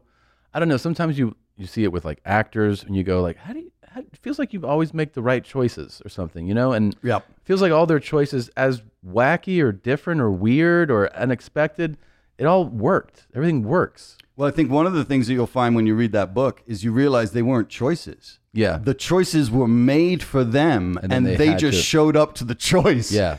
Which It's- is the lesson there is always show up. I just guess. show up Yeah. 100% i mean that was you know not that i would you know think in any way shape or form that i've done anything even remotely but like that was the thing with the with the instagram version of my show is like i have to fucking try to work out how to do this Yeah. and then simply by showing up like suddenly So that only happened. That IG version happens only because of the pandemic. only because of the pandemic wow. See, isn't that cool that like yeah I keep talking about how different artists had to adapt to things, you Yep. know? Like we ended up doing ticketed streaming shows where we shot content and showed crazy content, but all of it like we never would have done that. Is my Right. point. Like we only did that because we had to adapt. I mean, you never. Pro- I mean, unbeknownst to you, I was doing this for fucking three years in LA, dude. yeah, no idea. At least one show a weekend At a venue at a venue, selling two hundred tickets, and and like doing this, doing like- this. I'm so pissed. I would have gone to this, man. Well, you'll come to one. Well, actually, what I want to do is we'll talk about it. But uh, m- one of the things that I want to do is, uh, so the live show is going to keep going, but I, I'm going to start to. Uh, so I've done some amazing shows with actual people involved in the music themselves, and had some unbelievable moments with people who did the the, the songs. Um, and one of the things that I want to do is like I'm not it doesn't have to be people that worked on the songs or people in the band. Like I would love to sit and do a live version of you and I doing fucking a hip hop song that you're in love with. Oh. Why wouldn't you want to show up and see Tom Segura lose I'd love his to do fucking it. mind? Like you know what I'd I'm saying? Like that's do an it. amazing Yeah, show. dude. Music nerds unite. Sold. Yeah, I'm in. I'm in.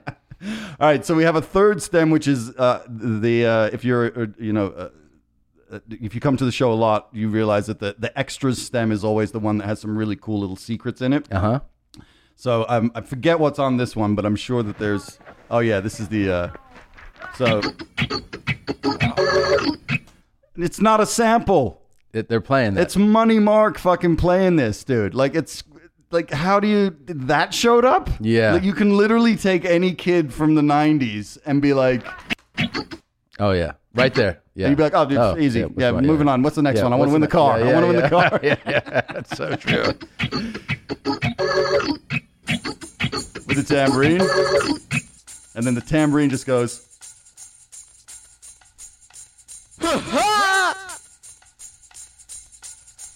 so that backbeat is happening the whole time, and you realize when you take it out, it loses a bit of the shuffle uh-huh. Because that tambo is holding the whole thing together. Yeah. Tambourine, it's a secret. So then we get to this, we get a little bit of this. Oh. All right, so what Oh that so what that is So cool, is that's dude. a sample from this, which is the South Side movement.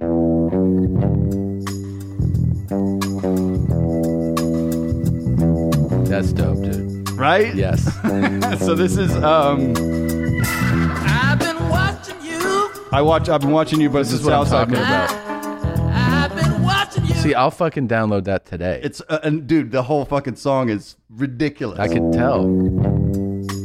deep. If you put if you're putting this on at a house party, people are like, "This shit's live. We're gonna have Don't a party." I've been wa- So the whole so each of these little pieces that they pull out of this I've been watching you song are you know, it's like fucking genius.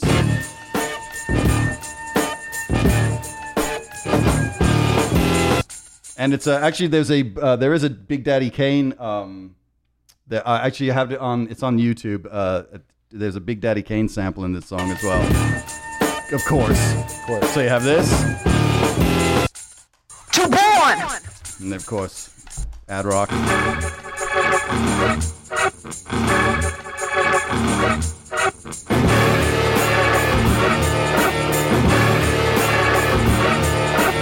So if you add that to the guitars, it does this.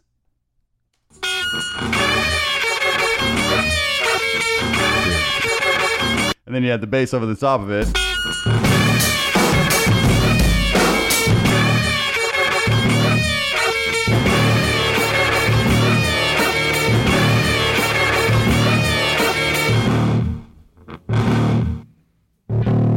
So brilliant. Dude.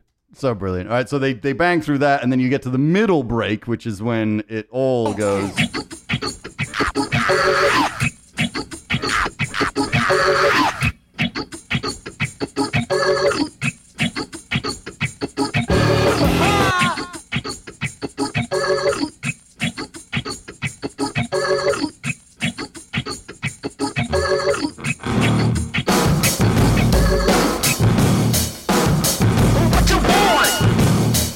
Like people don't understand th- the difficulty of making something that people cannot not bang their heads like just Yeah. bounce to. Yeah, is- yeah. It's not easy to do, man. Right, yeah, yeah. People are like, oh, I'm like, no, no, no, no, no, No, no, no. You have to get some kind of biomorphic thing going Yeah. on that just sits in just the right place for you to be like, oh man, I'm in. So the whole thing together.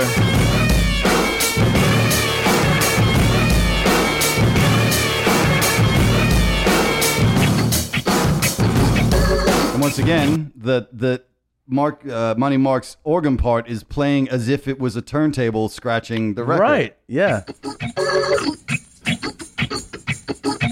It's the push, the push and The pull. way that he's yeah. It's brilliant. Which is another thing that's amazing about this group is that, you know, they surrounded themselves with equally unique fucking crazy people Yeah. who bought in on the conceit 110%. Sure. Do you know what I'm saying? Like, there was never a point when anyone was like, I don't know, man. What do you Yeah. really think I mean, the fucking- Biz Markie ideas Yeah, in it's there, like, it yeah. sounds, sounds like it's not really. And like, You know no, no, I mean? no, With no. the echo? With the echo? Everyone is like buying in Yeah. 110%. Um, all right. So this is, the, you know, it, first off, let's dip back to sabotage real quick. Okay. Because sabotage is where the, the so the, this microphone is uh, actually a, um, it's a Hello Kitty mic. For real? Yeah. That um that they had uh he didn't even do this. I think he did this at I don't think he did this at M- Mario's place. I think he did this at Marky at uh, Money Mark's house. And he went over and he tracked the whole vocal for sabotage at his house. And this I can't stand it. I know you're playing it. I'ma send it straight this Watergate. so they they're using just a regular mic there and then when they get to this place they have this distortion that this thing puts on the mic that you couldn't have created Uh-huh. Right. Doesn't would have matter. taken you forever to be like sitting knob Yeah, twiddling in a fucking and- yeah, studio and be sure. like, a little more mids, Yeah. maybe some 50k, and instead it's like, nah, man, What just called me in? and it sits And that's just like some bullshit. some bullshit Hello Kitty microphone that they had. Again, though, a crazy idea where like if somebody too reasonable is around you, they'll be like, "Stop! right? Can we, have to make be a little more record. serious about Like, this?" We're not joking around, fellas. Come on. Hello, we're wasting time. Yeah. You know? right. Really, Yeah. we're gonna we're gonna track a whole vocal on that, On and then come back and redo the whole Come thing on, with the man. fucking Yeah. Neumann. But what's crazy about it is like What just called me in? Just like I was Eddie Harris. we'll let it all play in its entirety in a second. But listen to how it sits.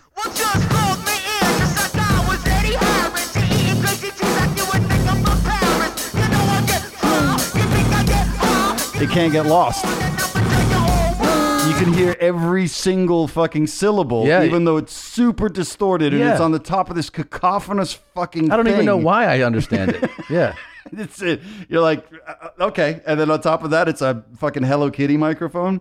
So let's um, we'll just let the we'll let each verse play, and then we'll we'll come back. Uh, so that's one of the things that I do on the the Instagram live version is much as it's somewhat difficult. Is I have to I tell people to shut the fuck up during the vocals because it's a really it's a very invasive thing for a singer to hear themselves. Yeah. With n- with what we call protection in the industry. Sure. Like when you work in a studio, like it's protection is the music is protecting. And one of the experiences that I had that was really profound was I did this with um, Stone Temple Pilots and I did Plush with them at the 25th anniversary of Core. And we went through the whole thing and it was a really it was a great great day playing each stem and they're telling great stories and i have it actually on my phone uh, i played the vocal and we were doing it for a premiere so everyone was sitting on headphones so everyone outside of us didn't know what was happening inside the headphone world. So we played the, the vocal and immediately i see all three of their heads drop down. And I fucking tried to take a photo, and the label guy took the photo, and we sat through the whole vocal, and at the end of it, Dean DeLeo, who's the guitar player, the brother, uh, he was like, I'm, I, I need a moment, and I was like, sure, sure, take all the time in the world, and, and he's, he, when he came back, he was like, you should know that we were never allowed to hear Scott a cappella till today Really? because he was so insecure about his voice that we would track everything and then we would get booted out and we'd And go smoke would- cigarettes, play pool, fucking go and get some food. And he and Brendan O'Brien, who is the producer, would track the vocal, comp it, which means you take different pieces from different takes and you put together the main one. And then the way that Brendan works is he kind of mixes as he goes. So when we were invited back into the studio, we would hear it with delays and reverbs, and it was basically a finished song. So we have never heard Scott sing a cappella on any of his recordings ever until today. That's astonishing. That that that, that even worked. That, And I- that they worked that way. Just looked at them and I was like, and then at the end of it, like each of them hugged me and were like, "This was a cathartic day for this band, wow, man." They got really emotional. because this was on top of you know I don't if you remember, but the person who filled in for or took the place of Scott after he killed himself was Chester from um, from uh, Uh, this uh, Linkin Park. And who? Yeah, who also? So and he had killed himself mere months prior. And these three dudes were like, we feel like we're, you know, we're we're a cursed band, Right. And you, you and so for them to have this experience, like I was like, I, I, I, you look at this photo, and all I could think of was like, what is the what is what are they seeing? Yeah, Like what? I wish I could plug a cable into their head to watch the experience of like what of, they've never heard. Think about that. the guy that they s- played. This with. is 25 years prior. They had never heard him the entire time, let alone this moment of their first record, of their first hits, of the first moments that the world is hearing Stone Temple Pilots. Yeah.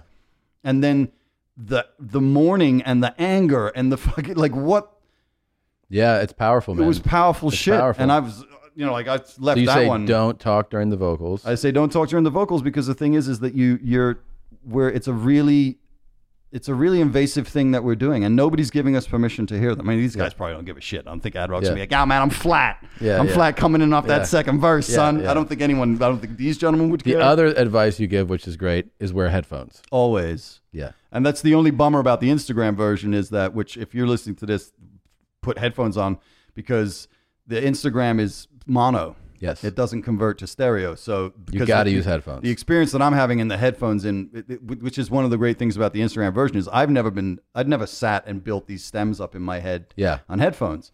So me hearing this mix come together, Yeah. like you're hearing it now, like mm-hmm. you suddenly hear where all these things are placed. It's, It's crazy. bananas. Yeah. And this is this shit. Imagine if it's a fucking Yes song or you know like a Beatles track, and suddenly you're like, "What the fuck Yeah. is going on?" So anyway, let's listen to uh, these three geniuses uh, ask us what we want. Well, just plug me in, just like I was Eddie Harris. You're eating crazy cheese like you would think I'm from Paris. You know I get fly, you think I get high. You know that I'm going and I'ma tell you all why. So tell me, who are you dissing? Maybe I'm missing the reason that you're smiling a wild. And so listen, in my head, I just wanna take 'em down. Imagination set loose, and I'm gonna shake 'em down. Let it flow like a mudslide. Oh, when I get on, I like to ride and glide. I got depth of perception in my texture. I get pops set my mental goes to vex, y'all. So what you, what you, what you want? Are you so funny with the money that you flaunt? I said, where'd you get your information from, huh? You think that you can front when comes? Yeah. You can't front on that. Which of course, dude. is the great Biz Markie. Yeah, of You know, course. and it's like no effects or anything. It's like literally him standing in the studio talking to one of these. Yeah, like, yeah, you can't yeah. front on that. You can't front on that. Yeah. Yeah. You can't front on that. But the beautiful thing is like with It's wild listening to it a cappella, man. Right? Really, yeah. because even with all of this distortion and this madness, which flattens everything out, the three of them are such clearly individuated people. Yes. Yeah. And you've got MCA on one end, and then you've got Mike D on the other, and then Adrock sits right. I mean, Adrock sits on the other, and then Mike D sits right in the middle Yeah. Mm-hmm. of the craziness and the brilliance. Yes. yeah. between the two of them. It's the dynamic is, you know, it's gorgeous. like it's like with um, I don't know, a television show when you go like, look at the chemistry that Right. these this, these actors have together. It's Yeah. like it's that same kind. It just works so well. And then on top of it, when you read the book and you realize that also when they're writing the lyrics, they're trying to crack each other up. Mm-hmm. Like the highest compliment that they could be paid that I laughed my was to ass have off, the yeah. other two be like, yeah. yeah. you know, like that shit. You're just stupid, man. Yeah. Which is amazing. yeah. So, verse two. Well, they call me Mike D, the level loving man. I'm like Spoonie G. Well, I'm the metropolitan. You're screaming your horror about my Chevy Impala, but the sweat is getting wetter and the ring around your collar. Like a dream, I'm flowing without no stopping. Sweeter than a cherry power, ready with top, topping. From mic to mic, kicking the wall to wall. Well, I'll be calling out to people like a casting call. Oh, well, it's whack when you're jacked in the back of the ride. What you know, what you flow when you're out. I mean, the difference between these cadences It's yeah. is unmistakable. Bananas, dude. Yeah. Like people are like, oh, there's just guys saying shit over beat. It's Yeah. Ad Rock's no, like no, frantic. frantic. Yeah, yeah. And MCA is just like literally sitting there, like Chilling, man. I mean, Yeah. it's like I'm flowing without no stopping. Sweeter than a cherry power, ready with topping. From mic to mic, kicking the wall to wall. Well,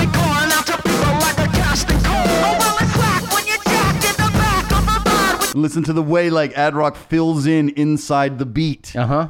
Like the snare is hitting and he's inside it, and MCA's on top of it, and then pushing and pulling against it. It's amazing. you're jacked in the back of the line. What you know, what you flow when you're out getting blown. Believe me, what you see is what you get. And you see this time. This time I'm losing my mind. That's right, said I think I'm losing my mind this time. This time I'm losing my mind. I mean, you make an entire verse Yeah. out of the same sentence. Yeah. You just say it differently, and it's fucking perfect. I'm losing my mind. Because it's exactly what you would say if you were losing your mind. Yeah. Yeah. Coming up with the best. Well, I think I'm losing my mind this time. This time I'm losing my mind. That's right, said I think I'm losing my mind this time. This time I'm losing my mind. Biz? Yeah. you can't front on that. It's the greatest payoff. And I love that this this has um one of there's an element of hip hop, especially if you started listening at the at the beginning of it. You don't hear as much these days, but the the genre, the lane, the thought of it is my shit is nice. Like Right. I I'm good at this. Yeah, this I'm I'm on. I'm dope. Yeah, yeah, And like yeah. there's you know there's just mentions of that throughout that Right. like you don't really now it's totally different and you know things evolve and change whatever. But that was a staple of hip hop. Is everybody had at least lyrics about how dope they are. you have to, like, Yeah. otherwise, what are you doing the Yeah, job for, yeah, of man? You're not course. walking up because you're insecure. no, I'm the shit. But little do you know about something that I talk about. I'm tired of driving us through time that I walk about. But in the meantime, I mean, this is Yeah, it's the wordplay too, man. Like it's just it's unbelievable. You know, like I, one of the ways that I, I try to introduce, you know, I use one of the tools that I use to introduce, you know, because uh, some of my audience doesn't really enjoy hip hop. Yeah. know, and it, to them it's it is fucking a racket or whatever. And I'm like, the way that you have to listen to a hip hop vocal because of the journey that hip hop took and where it came from is don't listen to it as a vocal, listen to it as a trumpet solo. Listen to it as a saxophone solo. Do you know that um, one thing that I've always had trouble with is following lyrics because I hear lyrics as instruments. Oh wow. So like in songs, sometimes I'll be like, I, I love this song, and I'll listen to it a hundred times, and it's not until somebody like sits with, like gets in the car, and they'll either point out like, oh, you know, like whatever the meaning of the song. I'm like, what meaning of what song? And, like, and they're like, you never. I'm like, no. Yeah. I just I don't. I have to really Focus. dial in Right. to hear like the words and the meaning of all types of songs. Ah. Like even whether it doesn't matter if it's rock, rap. Sometimes I'll be like, I didn't realize how fucking filthy this song was. like you know, I'm like, this song's all about pussy juice dripping down her leg. Like this is crazy. But I I get into like the melody of it, Right. the sound of it. Yeah, yeah, yeah. So like I actually feel like I hear lyrics as already is that yeah. yeah. so once you once you you look at hip hop from that perspective and you see it as a a further evolution of the jazz world and you realize that you know like the, if you I don't know if you saw that Biggie documentary but I didn't realize this and the the, the one of Biggie's neighbors was this uh, old black guy and he was a, a jazz dude and he had introduced Biggie to a bunch of stuff and was saying that basically Biggie was the drummer because and then they played drum tracks and then Biggie's a cappella and you're like oh shit Biggie rapped as a drummer. As a drummer. the drum beat is the thing. So these guys it's it's this is I mean what is, how is this not a fucking a trumpet solo But little do you know about something that I talk about. I'm tired of driving us through time that I walk about. But in the meantime, I'm wise to the demise. Got eyes in the back of my head, so I realize. I'm Dr. Spock. I'm here Now- to rock y'all. that is also with with hip hop too. There's a very I think there's a more limited number of people that are hard to mimic. And like Oh, to try to mimic that is very difficult. It's impossible. You know, like I remember like first hearing like Treach, you know, like Yep. I'm like, oh, like that the cadence, the wordplay is breath control, Busta Rhymes. I'm like, I can't fucking duplicate that. And like that would be hard to duplicate. did you hear OPP the other night No. But little do you know about something that I talk about. I'm tired of driving us through time that I walk about. But in the meantime, I'm wise to the demise. Got eyes in the in the meantime I'm wise to the demise the, the fucking rhyme scheme inside the sentence Yeah. The meantime, I'm wise to the demise. Got eyes in the back of my head, so I realize. well, I'm Dr. Spock. I'm here to rock y'all. I want you off the wall. If you're playing I said, what you, what you, what you want? I said, what you, what you, what you want? Yo, suckers write me checks and then they bounce. So I reach into my pocket for the fresh amount. And then they bounce. Yeah, suckers so write me checks, by the way, and, and then, then, they, bounce. bounce. Yeah, yeah, yeah. Suckers write me checks and then they bounce. So I reach into my pocket for fresh amount. See, I'm the ball. I reach into my pocket for the fresh amounts. yeah, like, the- yeah, yeah, so dope. Fucking ridiculous. For the fresh amount. See, I'm the ball leaner. Victor, the cleaner. I'm the illest, but the from here to Well, I'm as Gardena. cool as a cucumber in the bowl of hot sauce. You got the rhyme and reason, but got no cause. But if you're hot to try, you think you're slicker than grease? I got news for your crew. You'll be sucking like a leech. If you were cool as, as a cucumber in a bowl of hot sauce, you're saying I'm, I'm my shit is nice, dude. Yeah. I'm the dopest Yeah. motherfucker here. yeah, and then you gotta. You think you're slicker than grease? I got news for you. I got news for your crew. Yeah, you'll be sucking everybody. everybody, not Yeah, just you. yeah. I'm got news for your Call crew. your friends, man. You're Yeah. sucking like a Yeah. leech. You think you're slicker than grease? I got news for your crew. You'll be sucking like a leech. And then Yeah. You can't, front, on that. You like, definitely like, can. like the president just signs off on Yeah. the declaration. you know what I'm saying? Like it's like, yeah, can't front on that. that You're gonna suck it is like now a fucking- law. Yep. So what you what you what you want? So what you what you what you want? I said what you what you what you want? I said what you what you what you want?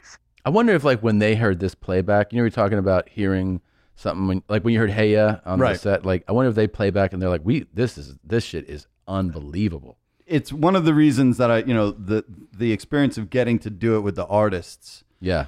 is really beautiful because you get to ask them those questions. And one of the things that, you know, is unique about this experience, especially when you're doing it with somebody, is that musician, I'm sure I would imagine this is kind of true in stand-up comedy, is like we're actually the worst people to talk about our own art because Yeah. there's like an i i- other than in hip hop where it's like they just fucking yeah, I'm the greatest. Yes, yes. You know, we, I'm the best ever. We, Yeah. we don't have that. You know, there's like a policing of that vibe. Yeah. So when you can sit with somebody and look at them and be like, "Your shit is amazing," Yeah. and they get to be like, kind of, it kind of is a little bit, yeah, I'm right?" pretty special. I'm a pretty special person. So when they get to say that, like, "Yo, dude, we sat there and we fucking heard this come out of the fucking speakers and looked at each other and we're like, what the fuck have we just accomplished?" Yeah. Or no, dude, it was track twelve. And they were just, "Yep." We had three other things to do that day. When uh, I talked to uh, uh, Gloria Estefan once about um, conga. Oh know, yeah.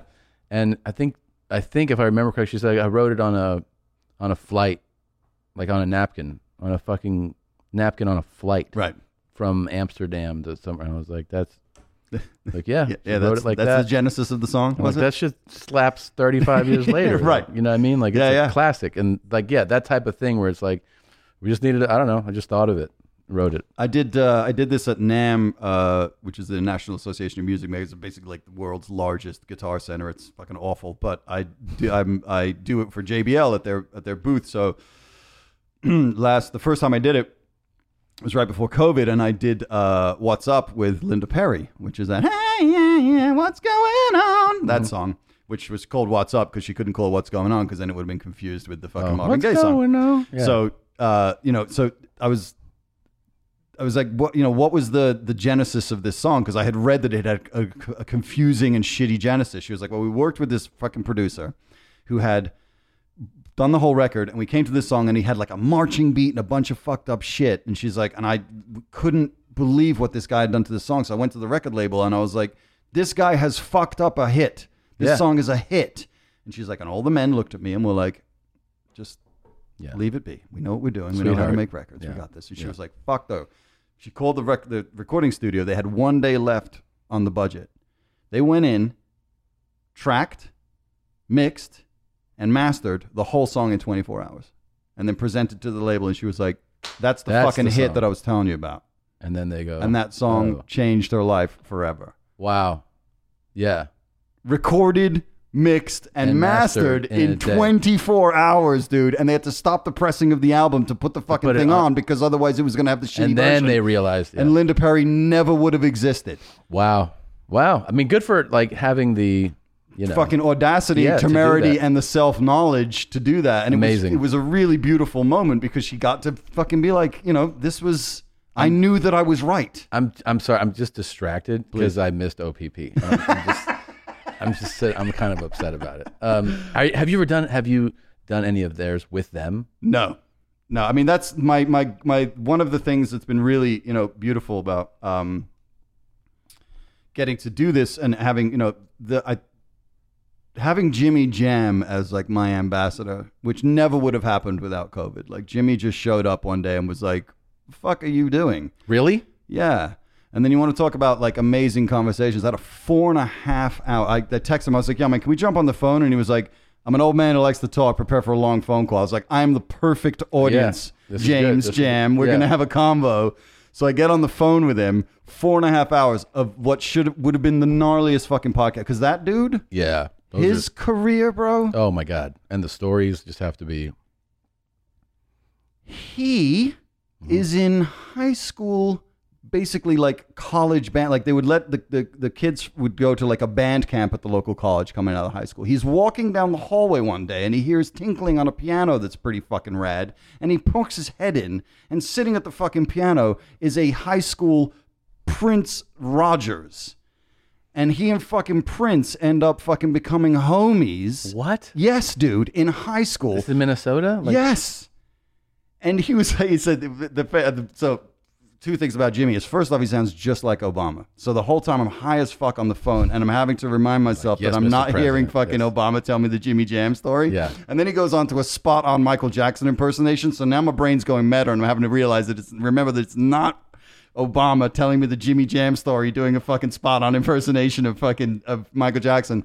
So he said they were hanging out and like playing records to each other, and then you know like, the next couple of days they got into the band room, and the teacher was like, or the, the instructor was like, okay, let's pick our instruments, everybody. Yeah. He's like, so uh, goes to Jimmy, and he's like, Jimmy, what do you want to play? And Jimmy's like, because Jimmy was playing drums in his dad's jazz band at 11, doing four hours a night. And uh, so Jimmy was like, yeah, man, I'll take drums. He's like, and then Prince looked at me and was like, yeah, man, I thought you was a fucking piano player.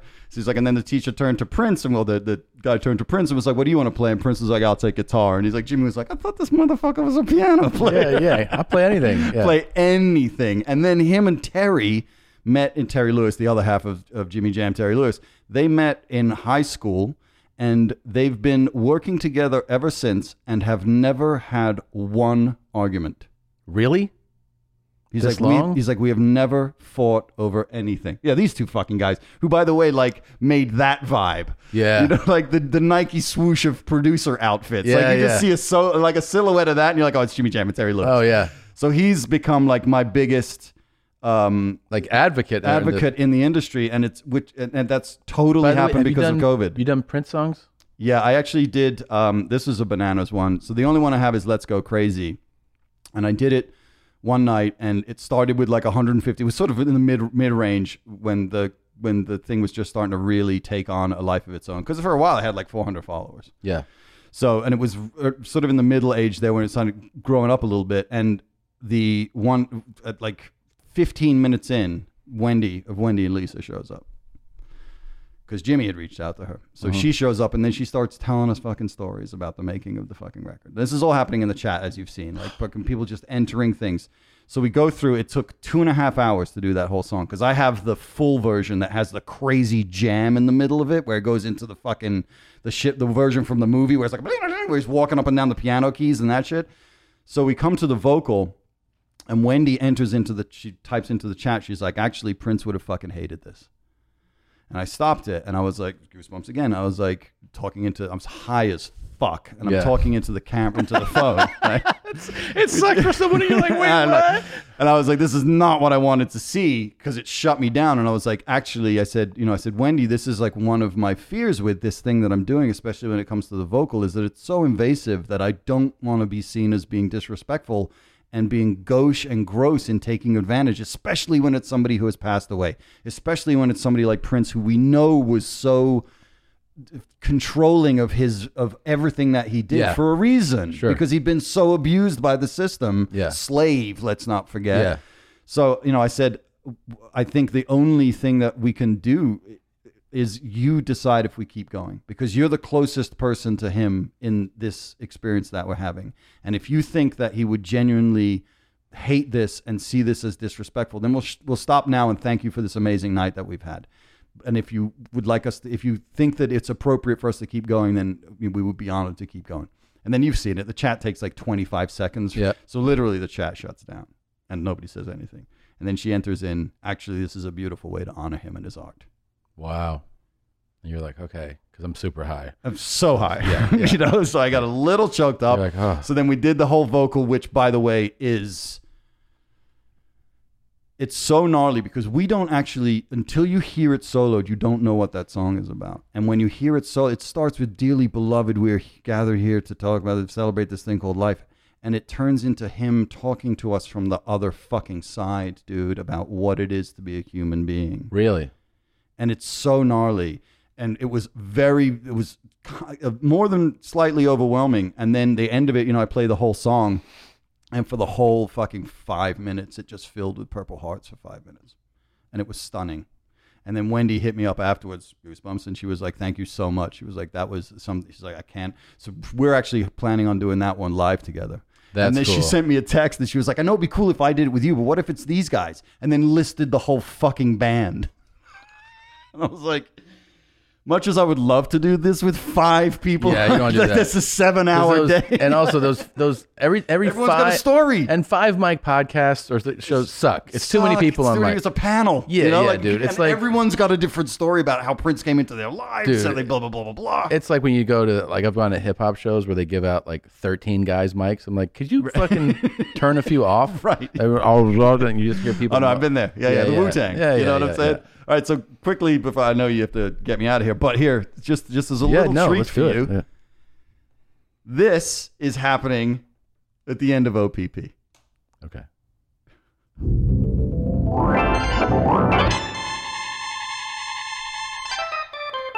This blew our fucking minds the other night. This dude. is an OPP? This is the end of OPP coming out of the fucking last chorus.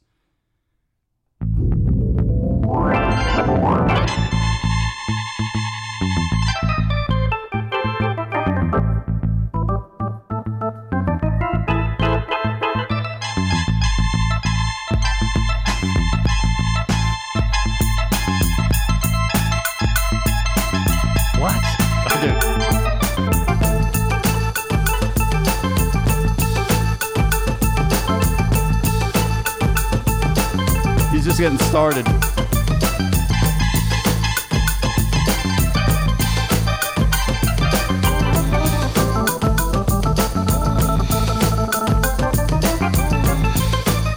This is wild.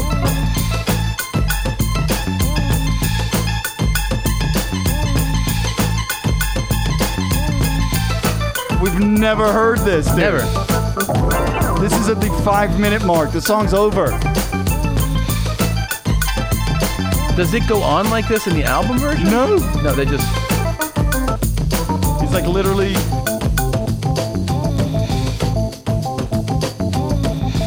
And now he gets wild. Ready?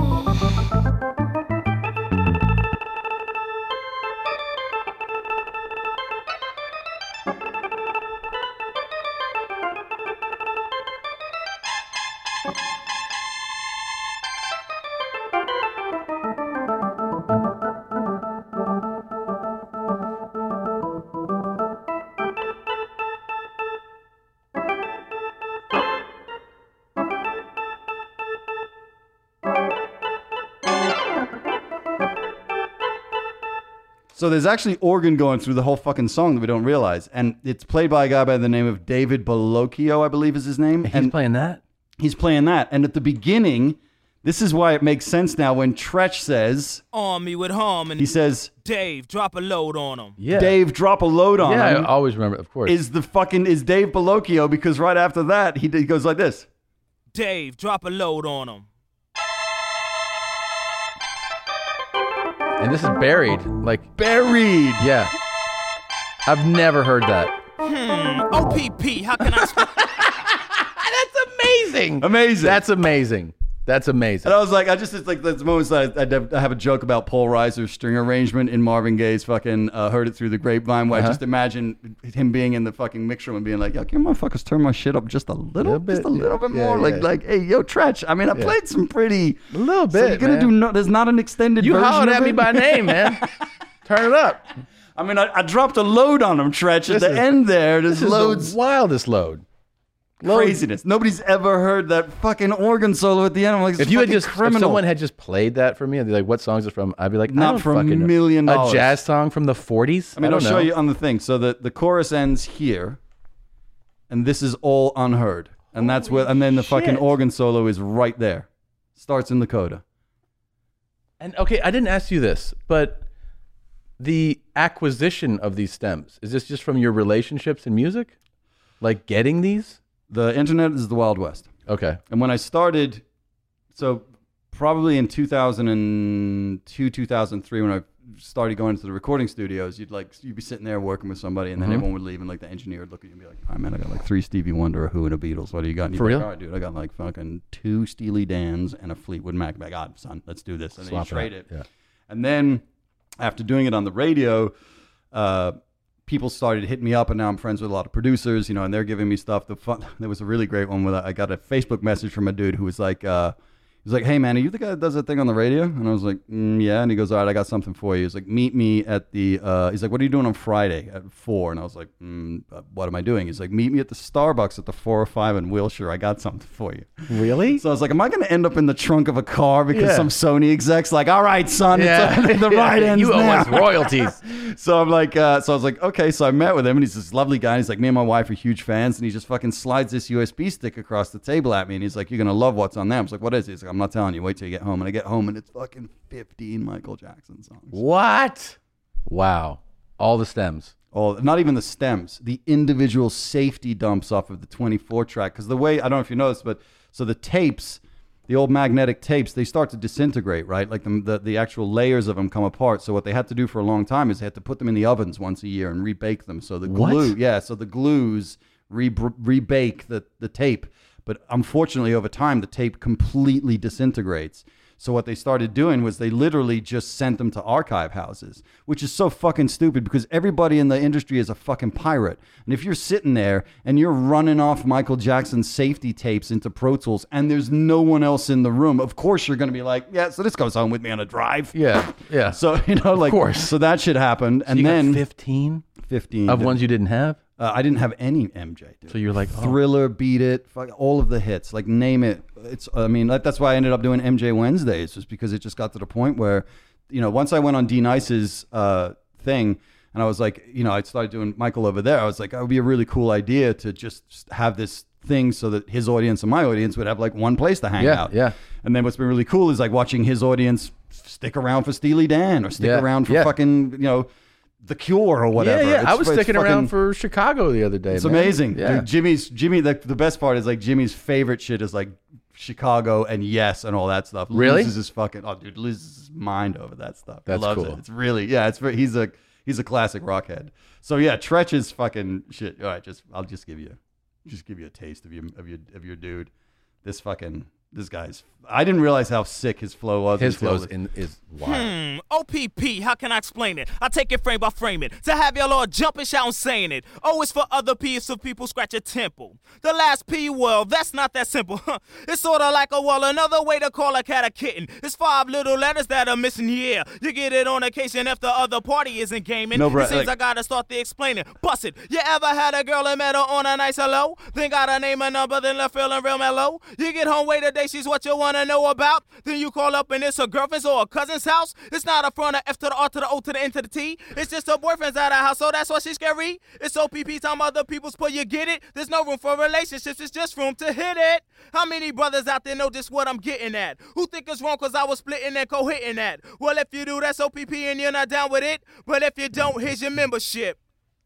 I mean, the breath control, the No cadence, punch-ins? like, like one take. Yeah, wild man. That's what I'm oh. saying. Like, I remember like that was one of those songs where like you tried to mimic and you just sounded stupid. You sound like an idiot. Yeah, you There's can't. one dude that can play that yeah, trumpet. You're like you it's know that guy. You go ahead and take this one, man. Treach, that's Yeah. all you, man. Yeah, Drop a load on him. Yeah, drop a load, man. Come on, Dave. Isn't that fucking like, "Turn me up, Chick- dog." Hey, you guys aren't gonna put out a fucking extended I remix. gave you my life on this, man. He was never heard from again. It was like the No. biggest disappointment ever. Dave, you ever if you run a date and he's like, "Fuck Treach." Amazing. Unreal, dude. Well, thank you for having me. in. Dude, this was so awesome. I mean, I could do this for fucking I do. hours. I know you do.